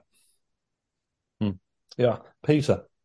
So I agree with all of that, and I think part of the problem is we until except for Baleba, who obviously yesterday was so good, we have a lot of midfielders who need someone like Caicedo to play alongside them to to be at their best. It's notable to who hasn't done much so far. And I think probably he needs someone defensive alongside him. Similarly, Gilmour, similarly Gross, and yeah, it's it, it is an issue that they hopefully, but with yesterday's game showed the other side of your if what you're saying about the, the, central areas I completely agree with. And I think Adingra yesterday showed what you can do down the flanks if you don't cut in. Because he, all our, both our wingers normally with March and Mitoma cut in all the time and they look to cut inside and that's where there is no space, as you're saying, Simon, I agree. But actually Adingra took the fullback on outside and actually had a go at him and two or three chances, including Pedro's one that he missed, came from going down the wing and actually cutting it back across. And yeah, if we we need to actually, I actually don't think having two inverted wingers is the right idea maybe have one one more direct one and one who can who's, who's sort of right footed or whatever because it's otherwise you are literally just kind of having everything right in the centre and if teams sit deep it's you know you're just going into the place where there's no room and so you either need your your wingers to go on their wrong foot sometimes, which Mitoma and March don't tend to, or you need to play someone like Adingra on the right who mm. is happy to run at players and go outside them, or even just swap the wingers sometimes during a game, get March and Mitoma to swap sides. So sometimes they're playing on you know on the on the side where they can go around the back, and sometimes they're cutting in, and it's a bit more variation. But uh, what, what I was going to say was, well, the other thing I was going to say was, I think the problem possibly we're having at the moment is teams have not works out is a wrong word, but De Zerbi has got a very, very set style that he plays and team, there's no surprises really. It's kind of quite set out. Where I think we do have maybe one or two areas is people like Adingra and Pedro to me are really unpredictable. Sometimes to the point I'm not sure they fully know what they're going to do next anyway themselves. And that's, I think, something you actually need in a team like ours, where you, you can't just play the two strikers, Ferguson and Welbeck to me. It doesn't work together. You need someone like Pedro behind them who's going to, you know, cause chaos. He, I mean, he's really good on the ball and he can just like glide past players and teams can't deal with that sort of thing. And he, I really like the look of him. I know he missed the chance yesterday, but generally I think he's going to be a, even at 30 million, a really good signing. He, yeah, he he has quality, and he if he can start hitting more on target from open play, then he's going to look be real quality signing. Yeah, definitely using that width is something. And just to round off the, the Marseille element of this, uh, part one of the pod, um, when we did score, um, ironically, it was Lamptey on the left hand side, uh, took a throw, uh, received it back from Fati, beat his man down the, down the byline, um, cut inside another guy, laid it off for, um, Mitoma, who then again cut it back, laid it further inside for, for Pascal Gross. What an appropriate uh, score of our first away European goal. Um, got us back into the game on the 54th minute of, of that match, um, which was fantastic. Um, sign of a, an improved second half, certainly. And, um, then beyond there, of course, we, uh, we got the second goal and I'm keen to know the uh, the reaction. I think I can guess what the reaction was to that second goal. Must have been absolute limbs in the away end. I'm, I'm assuming uh, when we uh, we scored the penalty, of course. Um, Lamptey again involved, again create starting the creation of the goal by winning the penalty. It was a penalty, as we mentioned earlier. Definitely no debate about that outside of biased French media uh, or Marseille media. Um, and uh, we got the the pen, and it's our man Joao Pedro who scored five pens already at this stage, uh, three of them in competitive action, I think it is. Um, he's there on the spot. Lots of shithousery going on. They tried to delay it for ages. I don't know if you guys have, uh, Simon, you say you haven't seen it back, so you may not be aware. The goalkeeper was kicking up the spot as well. Um, I really think we should just stand, firm grip grip on the ball, get a circle of Albion players around and block both the player, the ball, and the spot from interference until everyone's gone away. That's what we should do with any penalties. I think that will that will counteract that kind of shithousery. But anyway, yeah. What he did actually do, I thought, was it was good that like McAllister used to do is take his time. It was like yeah. that United penalty when McAllister took forever to take yeah. it after it, it, was everyone was cleared. Um, and Pedro took about 20, 25 seconds, I think it must have been to take it after it was the penalty area was cleared, and that's good because it means you get away from all the kind of crap that was going on and all the stuff yeah, he sort of, I was looking at it now, actually, just looking back, and he was kind of like, yes, all sorts of people surrounding him, but he was ultimately, he was mainly sort of standing away, not facing the goal, and just holding onto the ball and just, as you said, just taking his time, waiting for this, all this kind of circus to run Referee should have booked at least two of their players for all the stuff yeah, around the penalty. 100 percent, yeah. Uh, but still, regardless of that, and no matter how consciously you're trying to take your time, you've still got to have nerves of steel to put it in the net. Again, he's done his typical low kick Again, he's, uh, I mean, he's gone either side at various points, but again, he sent the goalie the wrong way. Goalie went left uh, to the goalie's left, and the ball went uh, to Joao's left, so uh, sent him the wrong way. And um, and then he's doing his uh, fingers in ears celebration, winding up the fans. I think, oh, okay. Well, th- there's no way I don't think the sounds in the stadium at that point could have come through on TV because it was painful. It hurt your ears. It was it was so loud. It was ridiculous. I've never heard a stadium that loud, um, and it was brilliant from that loud noise just to their silence and us going crazy. It was an unbelievable moment. Yeah, it was the only time all night they were quiet, wasn't it? It was like. Yeah. Yeah, I mean that, that's quite a brilliant effect in itself, isn't it? That sudden silence is, is, in its own right is another incredible experience I've not had yet because I wasn't at the game, and um, I can only imagine what that's like. It's it's bad enough when um, you know in England when there's a big game, but that that must be off the scale. Um, but anyway, cool head scores. Um, Lewis Dunk, we, we didn't see what happened at the time, but the next picture shows him crouching down on all fours, um, my first thought was hit by a missile because it was he was involved in the celebration happily uh, just after the the goal, and then um, we don't see what happens. But the fact that Joao Pedro had been doing his uh, baiting gesture to their fans, you assume it was then a missile thrown.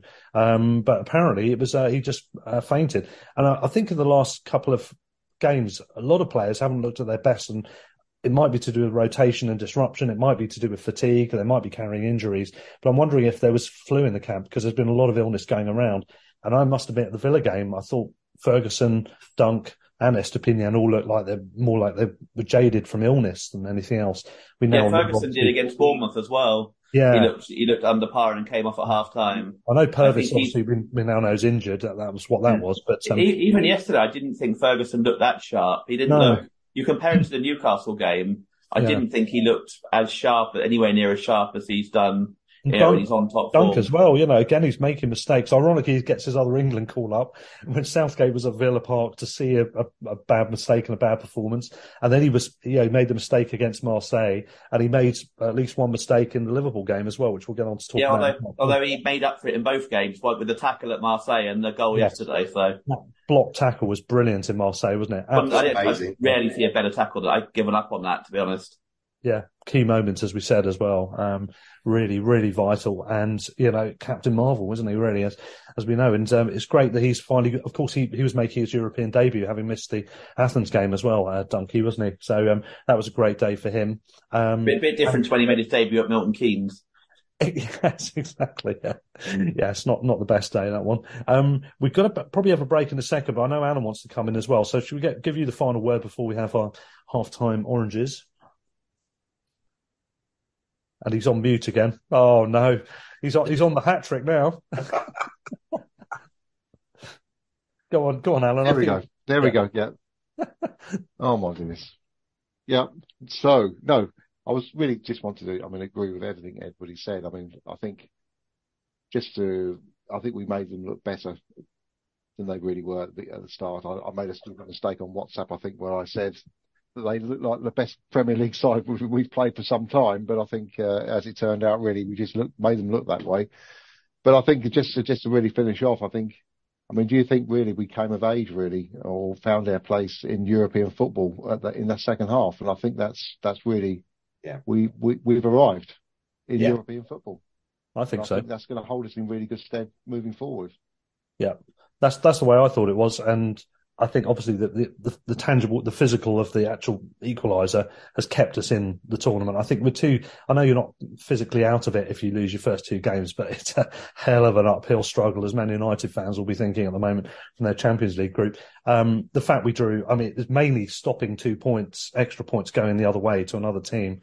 Um, but, but also getting off the mark point wise, a psychological thing coming back to do that psychological thing. And yeah, I, I agree. I think we've we've landed in the competition. Whether we'll go through or not, we still don't know. But we are properly in there. It's in our hands. I think now we've we've got two two games in the the Ajax. Uh, against Ajax, where I think it's obviously going to be a, a, significant part of this group now, particularly that home game, because uh, if we can get our first win, we're right in amongst it. Points will be dropped in, in other face-off games as well. So uh, we would we would have a degree of control over our destiny, wouldn't we, if we can win that game in, against Ajax at the Amex? Uh, Peter, yeah, yeah, I agree. I think that that that goal was crucial. Getting a point, yeah, we, we don't we, we don't get anything from the game We're four points adrift. Yeah, and of Marseille and of Athens, and you know it's a long way back from there. You've probably got to win three of your last four, potentially more. Yeah, probably at least three, probably. And yeah, suddenly it's two two defeats out of two in tight games in the end. Um, but the point, yeah, we're, we're, within touching distance of all three teams. Yep. I think, yeah, Ajax home, we probably need to win our last two home game, our two home games now, Ajax and Marseille, and then get something from at least one of the away games to qualify as to the top two. Probably a bit less to get third place, but yeah, eight eight points with a few draws already. Eight points may well be, yeah, you know, enough to get top two. I mean, all the other results have helped us, haven't they? Basically, draws is the best scenario at this stage. Yeah. Knowing who might end up going on a streak towards the end of the uh, the, the, round of fixtures. So um, everyone dropping points is the best case scenario for us there. Okay, well, it's been an epic first half, um, suitable for an epic occasion, of course. A lot, lot, of VAR rulings and injuries, so it's been a long injury time.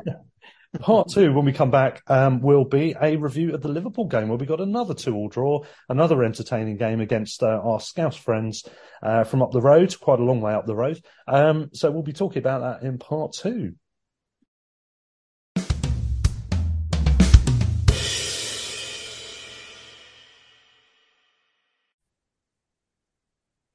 Okay, so it's to part two then, um, and it's time to review the other 2-2 game from the last week.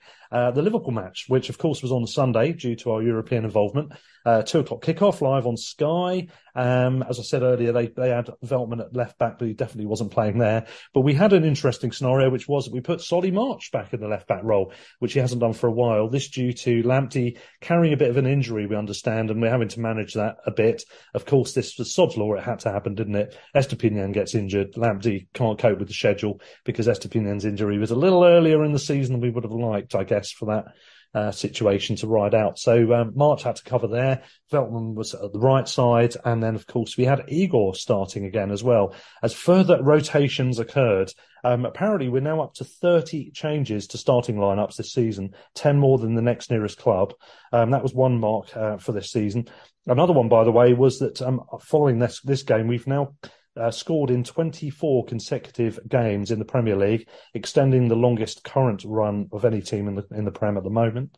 And we've also now conceded in 12 go, uh, Premier League games in a row, which is not so great, but it is very deserving, isn't it? Um, but having drawn no games at all, as I said, we've now had two two two draws in a row. Um, the game itself, I thought, very good atmosphere. Um, in well, I think justified anticipation of yet another good game. We tend to have really good matches with Liverpool, don't we? Uh, really entertaining games, lots of goals, always typically uh, between the sides. And the occasion was also Jurgen Klopp's eighth anniversary at Liverpool. Um, and it's uh, bringing six major trophies and 62% win rate to town with him. Um, not quite so good a win rate now after the draw. Um, but it was also uh, Roberto's 50th game as Albion manager, uh, or head coach. Uh, 24 wins, eight draws, and 17 defeats tells you all you need to know about our lack of draws in De Zerbi world. Um, and he scored, ex- or his teams have scored exactly 100 goals at the time of kickoff. Um, I should also mention my uh, Roberto De Zerbi Moretti beer t-shirt um, has now seen 22 goals from Albion and their opponents in five games. Um, basically, it's the home matches that I've worn them for because um, I've got a new away top I wear to the away games. So um, that's all the background bits. Um, who wants to start on this one? I mean, um, first of, I mean, yeah, Peter, do you want to go first? I was going to say, I think while I was critical of Albion at Marseille and I thought we started poorly, Saturday, Sunday was a completely complete turnaround. Same result, obviously, in the end. But barring five minutes before half time and a little spell in the second half where we lost our way a bit, I thought we were excellent. I thought we played really well. We had a much better balance to us. Baleba brought a really good balance. I thought Adingra looked really dangerous. Pedro behind Ferguson worked quite well despite Ferguson not really hitting 100% form. And I thought Igor played well alongside Dunkey as well. So I, I actually thought it was a really encouraging performance and one that it sort of saw the team with maybe one or two changes, like Estupiñán in for March and maybe March moving forward. But the sort of team we could well see against the bigger clubs and maybe in Europe rest of the season that actually looked really promising. And I, I actually thought in the end, probably 2-2 was just about right. But if anyone deserved to, to just about win it, we probably did. Although in a slightly higher XG, I thought we had, yeah, we were brilliant for the first 40 minutes. And it was just so frustrating to give away two such poor goals from nothing really. I mean, from no pressure really. There wasn't much on. Mind you, so did they. Um, hmm? So did they for our goal. That yeah, one. that's true. But yeah, it, it's just it's just annoying than that. But we were in complete control of the game at that point. We, if anyone was going to score another goal, it was us. And mm. yeah, we let them back in it. But to come back then again, second half after a tough, you know, they obviously had quite a relatively winnable game against USG at home, whereas we had a, a tough trip to Marseille and yeah, to come back show real character again, and it was uh, I, I, was really impressed, and I thought the balance of the team was really good. Hmm. Andy, you wanted to come in on that? Yeah, I just felt um, on Sunday, much to my great surprise, I just I thought I was watching Brighton Hove Albion again. um, the team yeah. that got the team that got off to such a brilliant start this season, and that's got us all excited, got us all raising our expectations. Now we want them to be even better than than um, you know than we would have wanted beforehand. Um, we just came out swagger and confidence. I was not confident going into the game. I personally, my pre-match prediction would have been a three-one defeat. Um, but even though I watched the Liverpool USG game on on Thursday, Liverpool weren't actually that good. They only got two goals on the break from attacks that USG should have scored from. Sound familiar? But um, so which made me think that's how they're going to score. on Sunday. But we just we just got back into our stride. And I think was, you made an important point before the break about oh, and yeah, and was was this the was that second half performance against Marseille where we finally graduated a little bit into that realm? Like we we come out of you know we've made that step out of a team just trying to stay up and now trying to compete in Europe and in hostile environments. And like I think a little bit of the belief had, gone out of the team since since basically since we beat United, and um, and we we refound it. I don't think it's any coincidence that Baleba being in the in the centre and having a player with his skill set made everything a lot more comfortable for everybody else, both in front of him and behind him. Um, and and he was he was clearly my man of the match, but I'm you know quite pleased to see that there were so many other candidates for the man of the match uh, um, title being bandied about. But it was a really really encouraging performance. It was a terrific game. I think you know both teams thought they should have won. I mean. If we, I mean, you know, we did give them the goal, so there's no if about it. We did give, you know, so we put ourselves, we dug that hole for ourselves. Um, and luckily, Liverpool gave us the opportunity to still be in the game with with uh, two pretty horrendous misses, and um, uh, yeah, and, and, we did, and we did fight back in the end. And uh, yeah, I think you know another five minutes we'd have we'd have won that game. But it was a really it was a really entertaining game. I just thought it was two good teams that actually played pretty well for the most part, apart from a couple of like harebrained harebrained mistakes from either either side, letting the letting down the rest of their good work. But you know, for a neutral, it must have been a cracking game, and I think oh, I hate to say it, but I think two two was a fair result. Yeah, I think it really was. Um, either team could have snatched it, and yeah. as Peter said, maybe we might have slightly edged it, but I think two two is about right, isn't it? An entertaining score draw between two teams that just wanted to play football. It's such a refreshing uh, change from some games we've seen recently, I have to say. Um, and um, I'll, I'll, come to Peter in a second. I was going to say one thing early in the game, which I really liked, was the fact that we look like we've been thinking about uh, set pieces a bit. Um, Joao Pedro, I, will, I, mean, there was a few during the game, but the first corner, in the first five minutes, we had a flurry of three corners, the first of which um, was a short one. Joao made a sudden run, and the player went with him, and then he sort of folded back slightly, and then just in the last second ran back in front of him to receive a short pass corner, which he flicked to Solly for his double shot, which then led to Dunk not quite getting to it and it going wide for another corner. And then subsequently, again, this was Pascal taking the, the corners, um, two much deeper uh, corners than he normally does, which is uh, hit the first defender. this time, to curve to the back post. Clearly, there was something going on with the plan to then head it across goal, and we created some dangers there, which uh, was nice to see. I, I, was really pleased with that. Um, Peter. Yeah, I mean, I agree, and we yeah we did look dangerous. Obviously, did score from a set piece in the end as well, which is yeah. pretty much unheard of. Um, what I was going to say was, yeah, it's in a way Liverpool teams. Liverpool are easy for us in a way. We need to the question is how we then, once we played City, how we then face Fulham, who obviously we, we had all the possession, all the chances, everything against last season, and they nicked it late on. How do we do against Sheffield United, who are going to sit deep? How do we do against Everton, even away, who probably will sit deep as well against us? You know, that's where we're going to, we all know we can play against Liverpool. Yeah, I mean, it's obviously a really good result and they're a good team, but we all know we can play against teams like that. And the big thing that De Zerbi's gonna, you know, and how could define our season is how we play against teams who just want to sit and don't want to, you know, don't want to leave the six yard, you know. And I thought there was some interesting stuff yesterday. Gross, for example, dropping very, very deep to pick the ball up on the edge of the area. Given he's our best, probably our best passer in the team, it was interesting. I wonder if that's a way they're going to try and, you know, kind of if teams don't press, we've got a player who's our best passer, arguably, coming picking the ball up very deep and playing it, you know, long over the top for our wingers to go on to or something like you know, it's, it, they're trying hopefully to try new things to work through these teams, but it is very tough when teams sit 10 on the edge of the area basically and, and defend. Yeah, that's right. Um, Alan.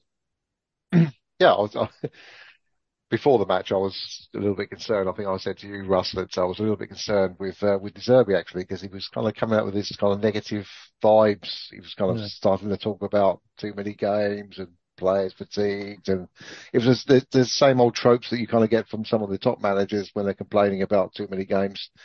And uh, I was a little bit worried that this was kind of coming in and whether it was affecting him, the fact that, you know, he had little time to prepare the side for each game.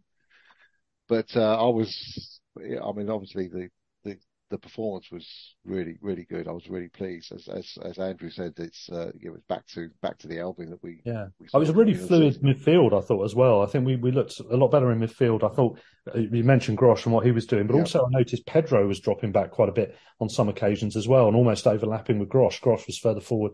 Pedro was receiving from deeper uh, from defence into deep midfield as well on a couple of occasions. Yeah. So I think there was that a bit more well, rotation with the squad obviously was one thing, but rotation yeah. on the pitch as well, which I thought was good. It was working well and keeping them guessing.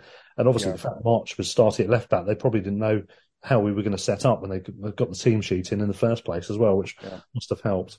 Um, it was interesting. That, it was interesting that um, you know Mitoma usually had about four players around him whenever he had the ball uh, in the final third, uh, and we obviously found a way of wriggling through those in, on occasions in the second half. I think uh, Klopp actually pointed this out that he, we were giving we they were giving away quite a few free kicks because we, we were actually kind of getting through through that kind of form four man uh, defensive shield around Mitoma.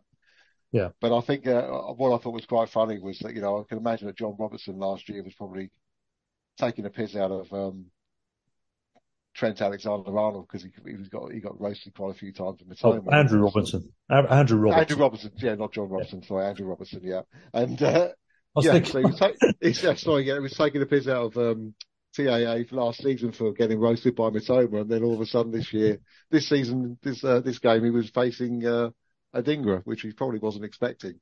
Yeah, and uh, he he really got uh, he had a hard time against him, I think. Yeah, I think so. And Adingra played really well, I thought. Um, Peter? Yeah, so the, the big thing for me this game was the fact that some of the new signings or players who were actually new to us in effect, like Adingra, really started to have an impact because it had been a lot of the, we had a lot of the team from last season minus some really important players.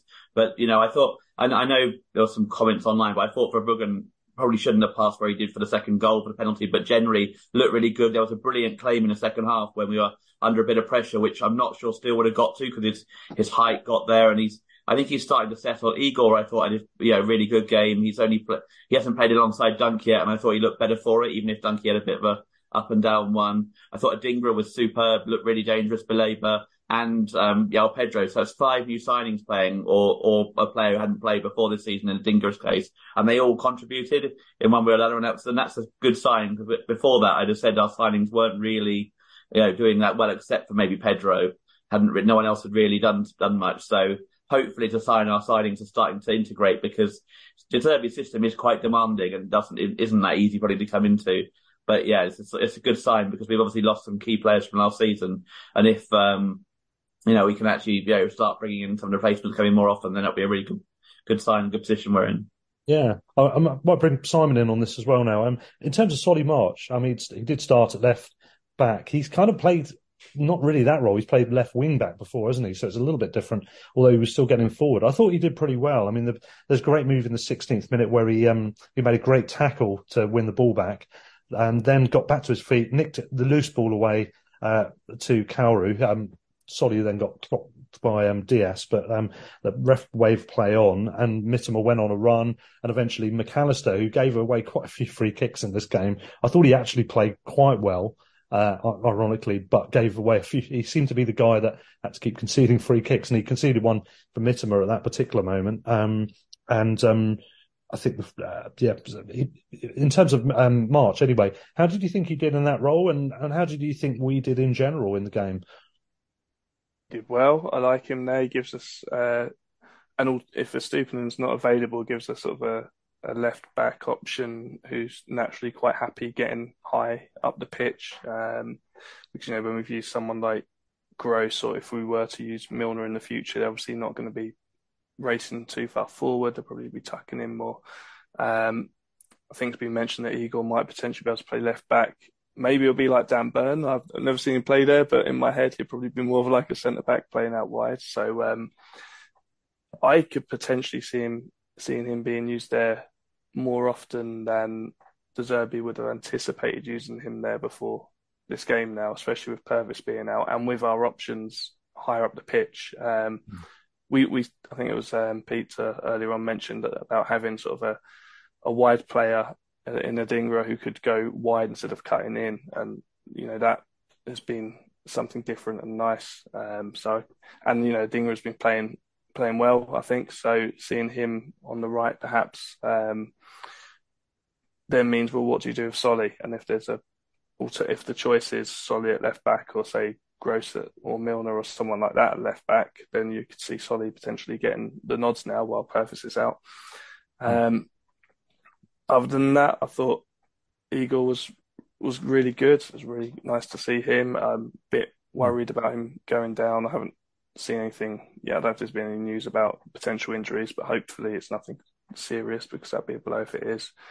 Um, and other than that, just repeating what everyone else has said, really. I think Baleba looks very, very exciting prospect. Um, still very young, so you know, you have a bit of caution there, but you know, fant- looks a fantastic player and another great bit of recruitment.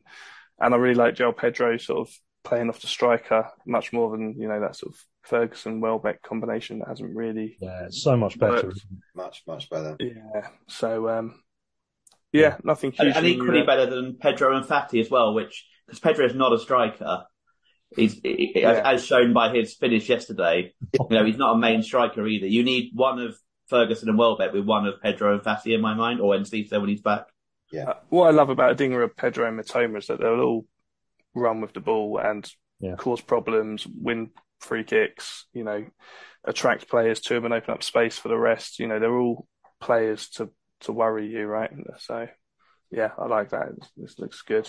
Um, maybe a minor shout out for Joel Veltman as well. I think always yeah. seems to just play for me. He's all, all, plays well week in, week out. And, um, actually, I meant to say it during the Marseille bit as well, but I thought he played well at Marseille, and I thought, you know, he's probably one of the few players who's really sort of experienced that kind of atmosphere with his from his time at Ajax and that sort of thing. And I think longer term in the future, when hopefully they're available, players like Milner will hopefully, you know, have that sort of experience yeah. and, and really offer something to us in, in the games we've got to come. I really hope Veltman gets to play against Ajax because um, we, we, went to a training ground thing and we we had a little Q and A thing with him, and he was saying how um, he doesn't really care who who we drew. Because obviously, the draw hadn't taken place at this point. He said just didn't care who we got, except obviously Ajax. He said would like to get them, and obviously he's now now got them. So I really hope he's able to play at least some part in each of the two games. Uh, that'll be great. But I agree with you. I think he's done he's done well. He's gone under the radar with just a solid, quietly solid performance, hasn't he? Sorry. Yeah, yeah. Uh, the only other thing I wanted to add is actually probably in the last few games is um, I'm having flashbacks to Casper uh, Ankergren when uh, he'd just stand on the ball and and wait for someone to do something, and it was brilliant in the in the Gus era when he did that, and just you, it's just a battle of wheels waiting for them to finally break and close down. And, and then he flop on the ball. and I've been so disappointed that we've kind of just not waited for them to mentally crack and finally close down. I'll be interested in what De Zerbi thinks of it because I think there was the last few games, and certainly there was one at Marseille when Steele was on the ball. He's just stood there, and it just felt like an age of just waiting and waiting and waiting, and no one would close him down. And you think I was waiting for him to get the paper out, and it's like, yeah. look at the look at the half time stats. Section. When you're ready, lads, join in later. and the half time stats could have been brilliant, couldn't they? Uh, 100% possession, Brighton, and 33 passes in the whole half. And I, I totally get like our own fans' frustration. Say we're one 0 down at home to Bournemouth, and we're doing that. But I tell you what, away at somewhere like Marseille when it's nil nil, and you're probably happy with a point. I, know, I suppose De Zerbi probably wouldn't say that at that point. You know, it's easy to say we're happy with a point after going two down, but with the crowds the way they were, just to like antagonize that crowd and that sort of thing, just stand and wait. And also, right, we want them to close us down because then that frees up the pass. And I feel like actually we just need to have, you know, De Zerbi, when he talks about the big balls, you got stand there and wait for someone to close you down and then play the pass. I feel like we've been uh, Casper would, wouldn't he? I'll swear he would. Definitely. Yeah. Um, uh, Adingra, you mentioned Adingra. He had a good game. I think possibly it's Balaba. Apparently, I've been I've been searching online. Apparently, it could be Balaba if it's pronounced in the French way. Uh, I think it's French speaking Cameroon, isn't it, as well as obviously indigenous languages. And he's had part, part time in uh, part of his time in France, obviously as well. So I'm going to go with Balaba. Anyway, yeah, I thought he he was possible man of the match. His first start, wasn't it, as well? I think if I'm right in saying first uh, league start. You started Sorry? at Chelsea, didn't he? First oh, league yeah, start. He started at Chelsea. Yeah, yeah, and um, yeah, for a 19 year old still finding his feet in a new country in a new league with a new team, um, I think at that age he, he was pretty commanding, not perfect, but he's not going to be at that stage yet. But he was not far off it. He was really and, good, and he's also got that pressure as well of those boots to fill of Caicedo, which is yeah, yeah. huge pressure to, to take on we in a situation where we here. clearly need someone to come in yeah. and and be quite and get you know integrate quite quickly and be part of that team. Yeah. You know, I mean as I said earlier, none of the other players really perform that role. We don't have anyone else who offers that support in front of the defence. So it's, you know, the pressure's on him and he, yeah, I thought he was excellent yesterday. He, he played superbly. He, he got stuck in, but he's also not afraid to carry it forward as well. And he had one where he basically the, the whole thing opened up and he had a, well, not a brilliant shot, but he got to the area and he wasn't afraid to shoot. And he, you know, he gets stuck in. He wins the ball in the air quite a lot as well. He's, he's quite quick and you can see why at 19 we paid 20 odd million for him because he, he looks yeah. like a, a talent. And obviously, you know, Bissouma came out of France. Um, you know, kind of, so well, you got a few, yeah. Some quite, yeah. uh, quite decent players in that level. So, yeah. um, just on, on Veltman as well, as Simon was saying, I think he was, he was superb in both games and he, he always goes under the radar because he's so solid because no one really thinks he stands out that much, but he's always so solid. I still can't believe we paid 900,000 for him. It's probably up there with Pascal Gross and Bruno and players like that as the most incredible value for money purchase ever. Yeah, and he's moving into minor legend status already, I'd say, by his time with us and what he's done and the era he's been playing in. I was going to say on, on, the on the matter of Baleba, I was going to say Adingra, I think was the other candidate for man of the match. Obviously, he had a shot, had a goal, had a good performance, and run run them ragged. But um, uh, on Baleba, a lot of people are saying, oh, he's more Bissouma than a Caicedo, but I, I don't really see a huge amount of difference between those two players anyway, to be honest. There are obviously some minor details, but I, I see him as a replacement for either because they, essentially they are performing the same role. Minor minor characteristics aside, it's the same thing. And I, I feel like he's a bit of both, if there is a comparison. And I could see him being maybe more of a star than both, even. He could go on to be that good, given his age and how quickly he seems to be acclimatizing to the English league, to our club, etc. Um, he's got the potential to go even further. And oh, could we just keep him for a few years? Wouldn't that be nice? Um, I know don't, Alan. Don't do that. We've got Chelsea calling currently already. Alan and Andy both wanted to jump in. I, I think Alan, we, should we go with you first and then to Andy? Yeah, I think Baleba is a little bit different. I mean, obviously he was putting the tackles in. He's a little bit still a little bit inexperienced, but uh, I think his dynamism moving forward is very quick. I mean, when mm. he was driving those driving runs he was making, obviously he had that shot, uh, which was very good. Yeah, I mean, you've got to remember he was actually playing against Liverpool. We're not talking about uh, lower side here. This is this is against Liverpool. Yeah. Uh, the other thing with obviously with Adingra's goal, you know, it was, it was, although it wasn't similar in terms of the in, in the action the way the action came about, but Adingra's goal was similar to the goal he scored against Brentford in the uh, in the US friendlies. I mean, basically, he just takes the ball so early. I mean, his his mind's yes. kind of working. And the goalkeeper just didn't have a time to set. I think the, I think maybe Ederson was was quite further forward and also is probably thinking that Adingra at that point was going to pass the ball or maybe to Pedro or something like that. He wasn't expecting it. I mean, basically Adingra looked up, bang. Yeah. And it was in. It was fantastic. yeah. And the other, yeah. the other goal he scored, he took early, didn't he? The Luton game. Um, he scored in his debut. I think yeah. it's the one I'm thinking of. He, he took that pretty early as well. So you're right. Definitely does that.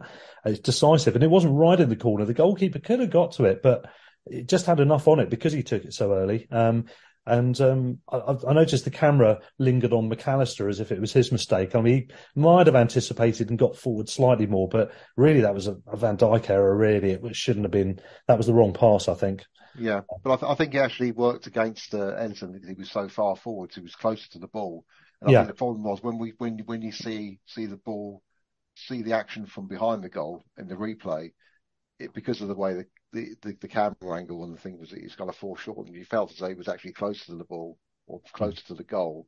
But actually, I think the ball came to him so fast, so quickly because he was so far out. You know, he just there was no way he was going to get that ball. It was just got to him too quickly. So, mm. uh, yeah. And Andy. Yeah, I mean about Baleba, um, I I think it's a really good example of um, how good De Zerbi is and the club in general are at bringing players along at the right speed. Because obviously, as fans, we're all impatient for people. You know, we sign someone for 20 million quid, we would think, oh, they've got to go straight in the team and they've got to be brilliant um, from from the off. Or that, that just isn't how it works. Um, you know, he's a, he's a young player. He's not actually played that many games in France, but we bought him because we see the traits in him that, that we think, well, yeah, he'll he'll come good. And De Zerbi's been quite deliberate about how he's managed the player, and he's thinking, and he's put him in when he thinks he can be effective. He said, I gave him like you know half an hour here, an hour there, forty minutes there. Been looking at him in training, and now is the right time to start because clearly we had quite a big hole in the midfield in the last since the United game. Um, we've had a big hole in there, and, and so the timing was right to bring him in. I liked in a, in a funny way. I think the way that he stood up to those Marseille fans in the dugout on Thursday on that little social media clip, little things like that. Just think, you know what? He, you know, he's up for it. He's yeah. up for it. And he's one of us. He's part of the team. And um, not just a new kid. And um, and I think I think De Zerbi deserves a lot of credit because I think people are impatient because I think, oh well, he's, we brought him in to replace Caicedo. Why isn't he in there? Like Caicedo went on loan to a terrible team in Belgium for six months. He didn't come straight into the team and become a world beater. We took our time. We got him in and when he did come in, he was more than ready. And Balaba's come in a bit quicker. Yeah.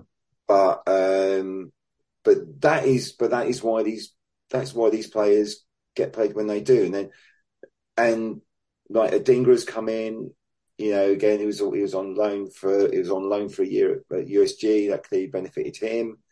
Um Igor's they you know, they've eased him into the team, but he had his best performance until he sadly got injured on on Sunday, and um, just you know they, they do know what they're doing with these players, and they are going to be they are going to be good players for us. They are going to be key players for us, but you know it will it will happen organically. It won't just happen like instantly. Yeah. And uh, I, I I just thought he was fantastic. I've I've enjoyed every performance that he's that he's put in so far, and I thought on Sunday he was magnificent. And um, yeah, I, I, yeah, and you're right. And he's nowhere near finished. That's the exciting thing. Yeah. We're just, we're just getting started with this guy.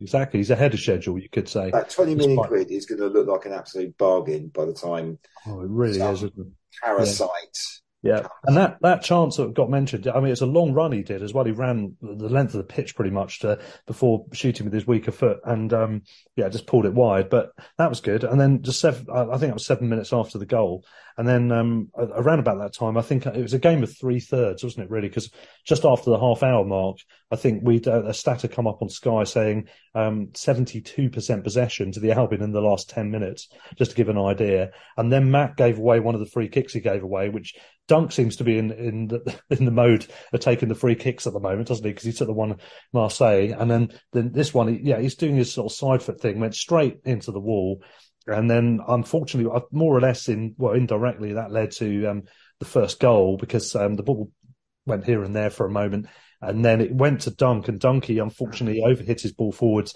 uh, which went to Mac, and uh, he immediately started a sharp move forwards, leading to a pretty intricate, quick snappy set of passes that just undid us, and uh, you know, then then it's one all out of nowhere, and then of course um, the mistake as mentioned earlier, Bart passing the ball, an un- unwise pass to Pascal. Pascal was never going to be fully onto that, and then he, has, he was struggling with Szoboszlai, pulled him down with his shirt, and there was another challenge which I think would have been okay, but that first challenge was definitely a pen. Um, I thought it was at the time. There was a lot of shenanigans around the VAR, but ultimately they made the right decision. Salah gets his second goal uh, in, uh, I think it was in uh, literally exactly two minutes. I think uh, between the first and the second goal.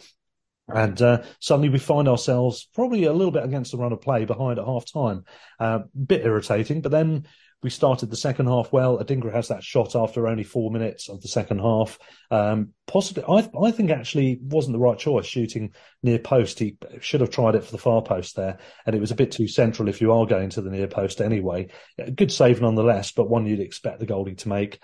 And um, then, of course, things went better for us. Um, really Bart playing first time ball to Gross, um, which was hugely risky and very costly to us. That was that was pretty annoying. So to get to get back on terms um, with the well, it was later into the game, wasn't it? The 78th minute, Solly winning a free kick, which he had taken himself. Dunk drifts inside and beyond the hesitant defence and just basically shins it, the inside of his shin, I think it was, uh, with his right leg from close range. Far too easy a goal to concede from a Liverpool point of view. But from an Albion point of view, satisfying to get Donkey on the on the score sheet. He scored against Liverpool before at both ends, unfortunately, but uh, um, more recently with his cheeky free kick. Actually, I think that's maybe why he was so keen. Ran the FA Cup last year as well, where he he flicked, he scored. Um, was it Lamptey hit the shot and he flicked yeah. it in? Oh yeah, the area. Yeah. He didn't know much about it, but he's yeah, that was definitely his goal though. Yeah, yeah. So but he's now scored more goals against Liverpool than for them now. So that's that must be reassuring for him. His best one was still the own goal, though, wasn't it? I mean, you, you don't often get a chance to. Yeah, you're never going to quite beat a juggling on your own line own goal. It's like. um, but we, in the meantime, before we got that equaliser, we we got, got away out of jail, haven't we? Gravenberch in particular, 53rd minute, where he he's he's put it clean through. Oh, well, it's a cross ball and he it's got a bit of spin on it, which I think is what saved us. Um, he tried to drill it into the into the roof, and it just hit the frame of the well, hit the crossbar and bounced out to safety. That was a very heart stopping moment, I have to say. Um, in the meantime, Joao had uh, fed Fergie with a chance, which with very little room, a very small window of opportunity, he had a good effort there. To be honest, it went over, but it yeah, virtually no space to play with on that chance. Um, and then as the game opened out, we had a lot of stuff down the left side. Mito and Joao were linking up really well. Mitoma was really starting to get back into his flow, wasn't he? Causing them problems. He won a, a free kick, uh, and then um, uh, Joao won a free kick, um, which I think prompted the booking for Gomez, the substitute. Uh, lots, lots of stuff going on around that that point. Um, lots of pressure, and as it said it could have gone either way. But overall, I think two two is about a fair result. Any other thoughts on the game? I mean, Simon, should we bring you back in? What what did you make of the game overall in terms of how it panned out? Happy with that overall? Um, you were there, weren't you, as well? I presume at the match. Yeah, yeah, I was there. I still uh, had a bit of a Marseille hangover. uh, yeah. Don't even mean the alcohol, just all the, the travelling, everything. I was absolutely knackered. But um, it, it, I think I feel like I'm a bit repetitive and stuff I say, but we always, I always feel we can score a goal, and it was just one of those games where either team could score. Um, chances both ends, um, and it's just I'd never feel like we're we're out of the game at the moment. Yeah. So it's um, great, isn't it? Yeah, it's you know, you never know how it's going to end. We could have ended up losing three, one, four, one, but we did get back into it. We could have won it, could have lost it, um, and you can't really grumble with a draw at home against Liverpool after a Thursday night in Marseille. So I think we we take it. I think the international breaks come at a nice time for us with um, in terms of fatigue um, and yeah. players starting to drop down with injuries and that sort of thing. So um, nice little reset time. And you look at the league table as we go into the international break, and you think, happy days. Um, and I don't know, not really what you asked, but I'm just after that experience on Thursday, yeah. I'm thinking I want I want more more Europe. Like you know, at first I was just happy to be there, like you are when you get to the Premier League. You're just happy to be there, right? And you just want to stay there. And um, now I, I want to see us in Europe next season as well. I mean, I know we're not out of it yet, but I just want more and more of that that experience. So um, it's nice yeah. looking at the league table and thinking there'll hopefully be more European spots available in the, this season as well. And thinking, well, if we can get in that top eight and, and go again or win Europa, you never know. Um, some more of that, please. Pete. Yeah, I, I, agree, and I think it's really encouraging, especially given the fixtures we've had as well, because we've we played four of the top seven from last season in Villa, Newcastle, City, and um, Liverpool, and United. Sorry, and obviously with City to come next, and we've also played West Ham, who I'd say probably are, going to be one of the better ones as well after a, a poor season last season. So we've played five of probably the top half teams yeah. in this in, in this division this season. We've got City next as well, and then we've on paper got the run of games that are more winnable, but we all know what how Albion are like and how we do maybe in that run of Fulham, Sheffield United, Everton, Forest. I think it is after the next Forest. international break as well. You know that's going to decide how high up we are in the end of the season, how we do against teams when they sit back and they defend. And I actually think looking at the fixture list coming up, the best thing we could have done this season is get knocked out by Chelsea. That week off between um, between Fulham and Everton could be a really big thing. It gives us, you know, we've got three games in what nine days or whatever, but then we've got a break after that of like of six days, whatever it is, and then we've got three more games. And so got, having that one fewer game in that next set of games is going to be huge. We've got that that bit of a gap to re, you know, to to you know, kind of, especially with a few players out injured, we can like you know, kind of players a bit knackered. We could have a you know six days off, and that will be huge. Yeah, but Kevin Day on the Price of Football podcast has been going on and on about our easy start to the season with the very first fixtures that we had. Wolves being obviously perceived as being weaker than they've turned out to be, but um, you know, looking at the Luton game and then the other stuff, I was thinking, ironically, you know, the, the, our easy games are the tough games. The the, the Man Uniteds, the Liverpools, the Newcastles, they're the ones we actually prefer playing and getting relatively better results from as well. Um, so I, I, don't know what he thought he was talking about there, but yeah, it's kind of weird, isn't it? Because we've got technically the easier games coming up after City, but we all we all know those are the ones we struggle with more. Can we crack the code? Can we start to get a greater proportion of points from those tricky games against the Forests of this world? First goal, goal is so crucial in all those games I think pretty much, well, obviously yeah. the draw's different, but only Bournemouth has gone against the team who scored the first goal for us yeah. this season. Yeah. Um, which is why coming back from two down at Marseille and two one down yesterday was so good because we don't tend to come come mm. back when we go behind in games and vice versa. We tend to hold leads. Although again, yesterday we didn't, but, um, yeah, I, first goalie in those games will be huge because if, if teams have to come out at us at that sort of level, then we will cause them huge problems. But if they can just sit deeper and hold on to a one goal lead, we're we're in trouble because we don't deal well with that at the moment. Hmm. Yeah, indeed.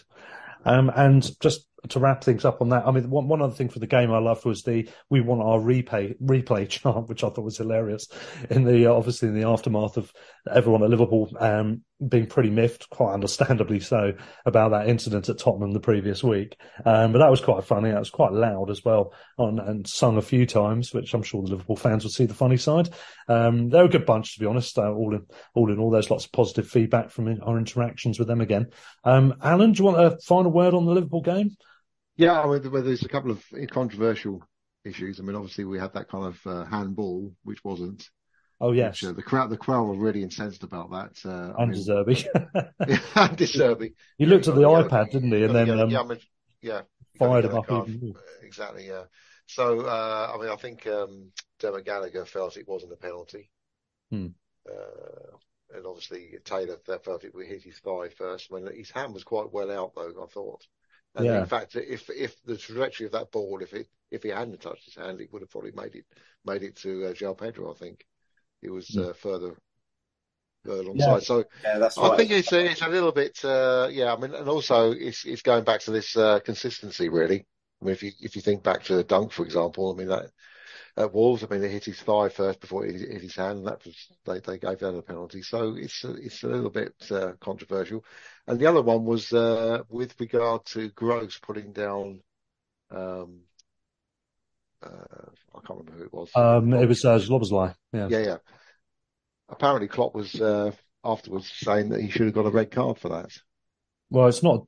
I mean, they don't really do the double jeopardy unless it's something more aggressive, isn't it? I think. No, yeah. I think also Liverpool complaining about sendings off in a game involving us a little bit ironic after last exactly, season. Exactly. We had about six players sent off over in the, the cup game. Yeah, yeah. So that, that was kind of an interesting thing. And uh, just really going back to the comment you made, uh, Peter, with regard to um, you know results against different teams. I mean, I, am trying to trying to track, if you like, the what I call the top seven sides that at the beginning of the season. We kind of looked at and said who are the top seven sides. I included Villa in that, but not not West Ham. And I'm just kind of tracking to see where we are in terms of points. And at the moment, we're plus three against the sides that we've played so far of mm. those sides. So going back, if we can kind of keep in the positive, in the positive side with those top seven, and then we can just get the results against these lower sides, then we could have a very good season.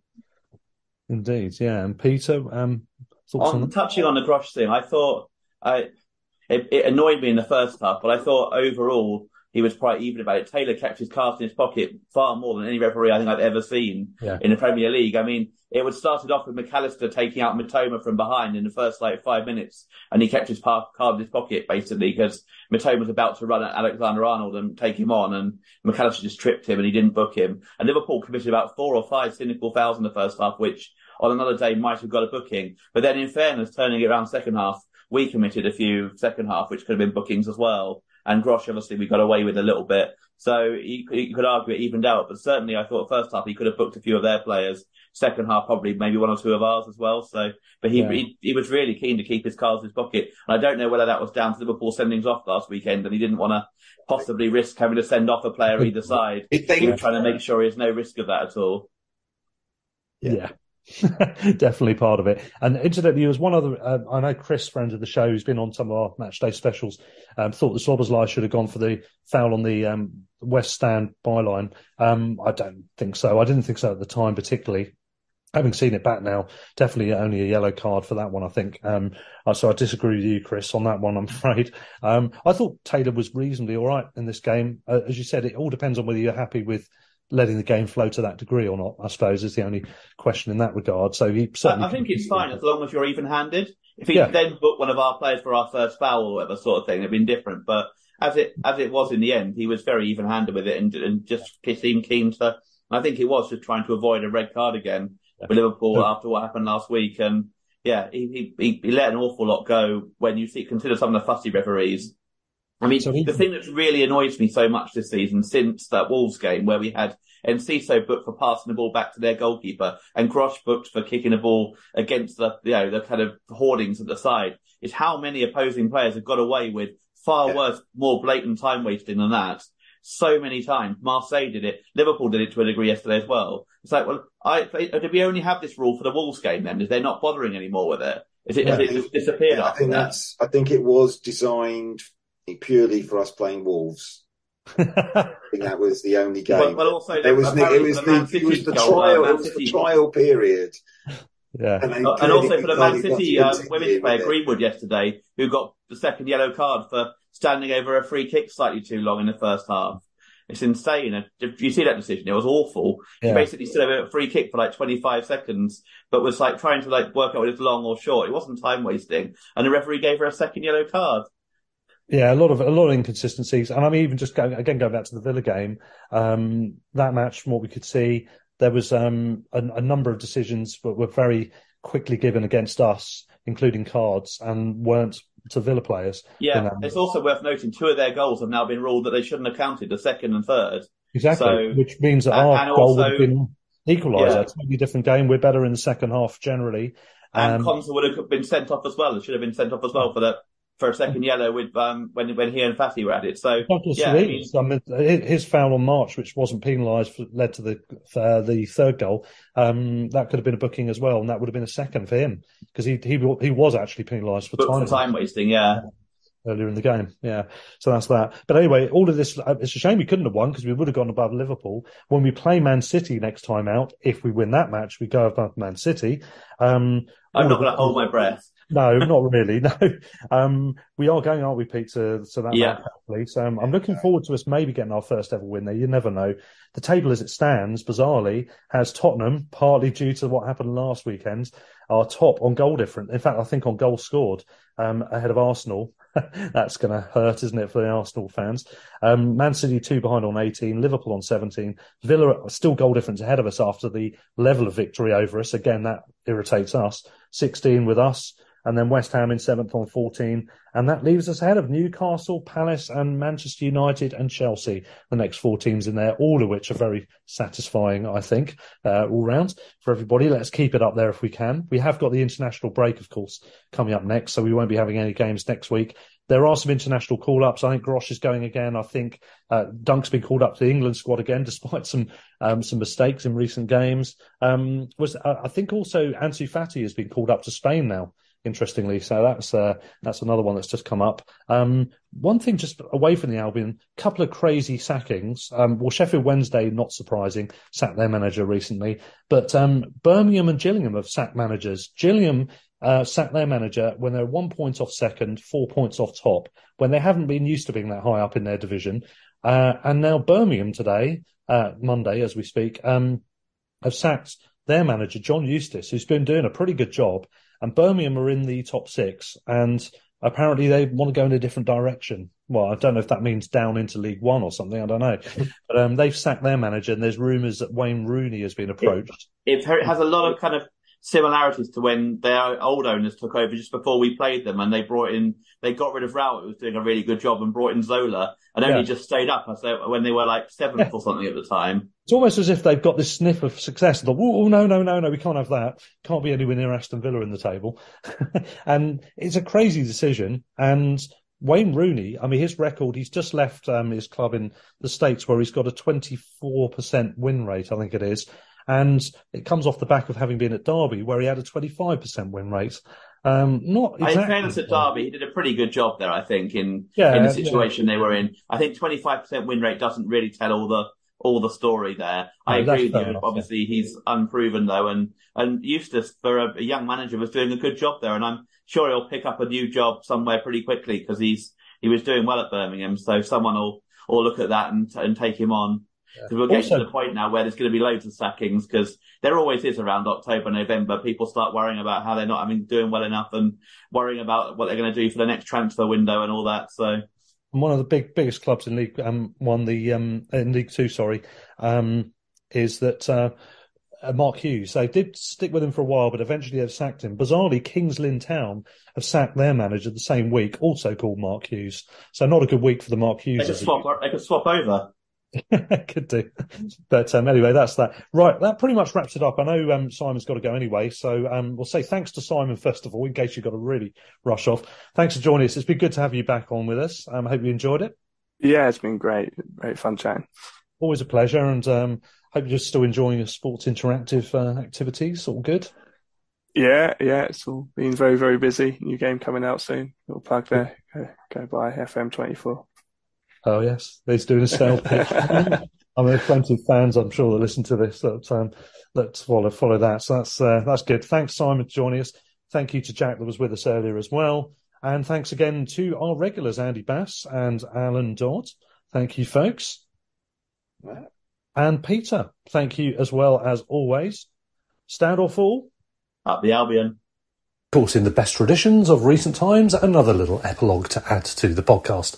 It's been an epic, but it's going on slightly longer, folks, because uh, there's one bit I forgot to mention from the Liverpool game, which is that uh, Alexis Mac Allister was given a brilliant send off by the Albion fans um, in prompt from uh, Roberto De Zerbi, who went over to him, put his arm over, over his shoulder, uh, steered him towards the east stand and then the usual lap of honour, as it were, that Brighton fans do going around the pitch anti-clockwise from the east to the north to the, the west and then out through the tunnel. Uh, he joined the Albion players on that walk around in his own right and got a fantastic reception. I think he's conducted himself really well during the time he was with us and during the negotiations to leave. Other players, not mentioning names, we all know who they are, didn't, to various degrees, didn't do so to a decent degree. And, um, Alexis did, and I think he goes with all of our good wishes. Um, he started his career at Liverpool. I think he's doing well, and um, despite giving away a few free kicks, I thought he, played reasonably well uh, on the uh, the weekend as well on, on Sunday. Um, but it was great. It was really great to be able to send him off properly. Uh, although we did that at Villa, of course, on the last game of the season away from home. The home fans haven't had a chance to do that, so it was really nice for them to do to be able to do that, and um, it was a really nice gesture from Roberto, showing his human side and why he's such a great, emotionally intelligent uh, head coach, as well as a great tactician and uh, well, football philosopher. Um, so great, that was great to see. And also one other footnote as well to the Marseille element of our podcast. Um, our friend David, who we said missed the game due to a a freak scenario uh, involving several hours of delay on a train journey. He couldn't see the game even though he had a ticket and was planning to go. Um, he did say that he had lots of good contact with customer services, uh, with support uh, supporter services, sorry, from the club. Um, they were very helpful and, and did all they could to try and facilitate him being able to get to the game. Obviously, circumstances prevented it in the end, but he was very complimentary about all of them. And as such, he sent an email which he copied into Paul Barber, and Paul Barber replied within, I think, within a couple of hours, um, if not less, um, to say thanks, we appreciate that. And he copied in some other staff uh, for their. Uh, for them to be able to appreciate the email. So, um, thumbs up to the club for that. And I think they did a lot of good stuff on the day, actually, in terms of organising, extending the ticket collection timings, and so on and so forth. The only criticism perhaps could be uh, they could have done with the presence in the stadium after the game uh, for all of those horrendous shenanigans involving. Um, standing for large amounts of time, no water, no toilets, and all the other stuff, the heavy delays getting out of the ground, uh, preposterous delays, in fact. Um, possibly they could have done something in that regard, but in all other regards, I think the club have, have done excellently well in uh, the early stages of this European campaign. And uh, we'll be coming back with some more of that, of course, very soon. Ajax at home will be the next European match. And the next game for us in the Premier League away at Manchester City. We'll have a podcast before that game in the build up. We may have another little mini special as well coming up, so stay tuned for that. But once again, thanks for listening. Stand or fall up the Albion. Sports Social Podcast Network.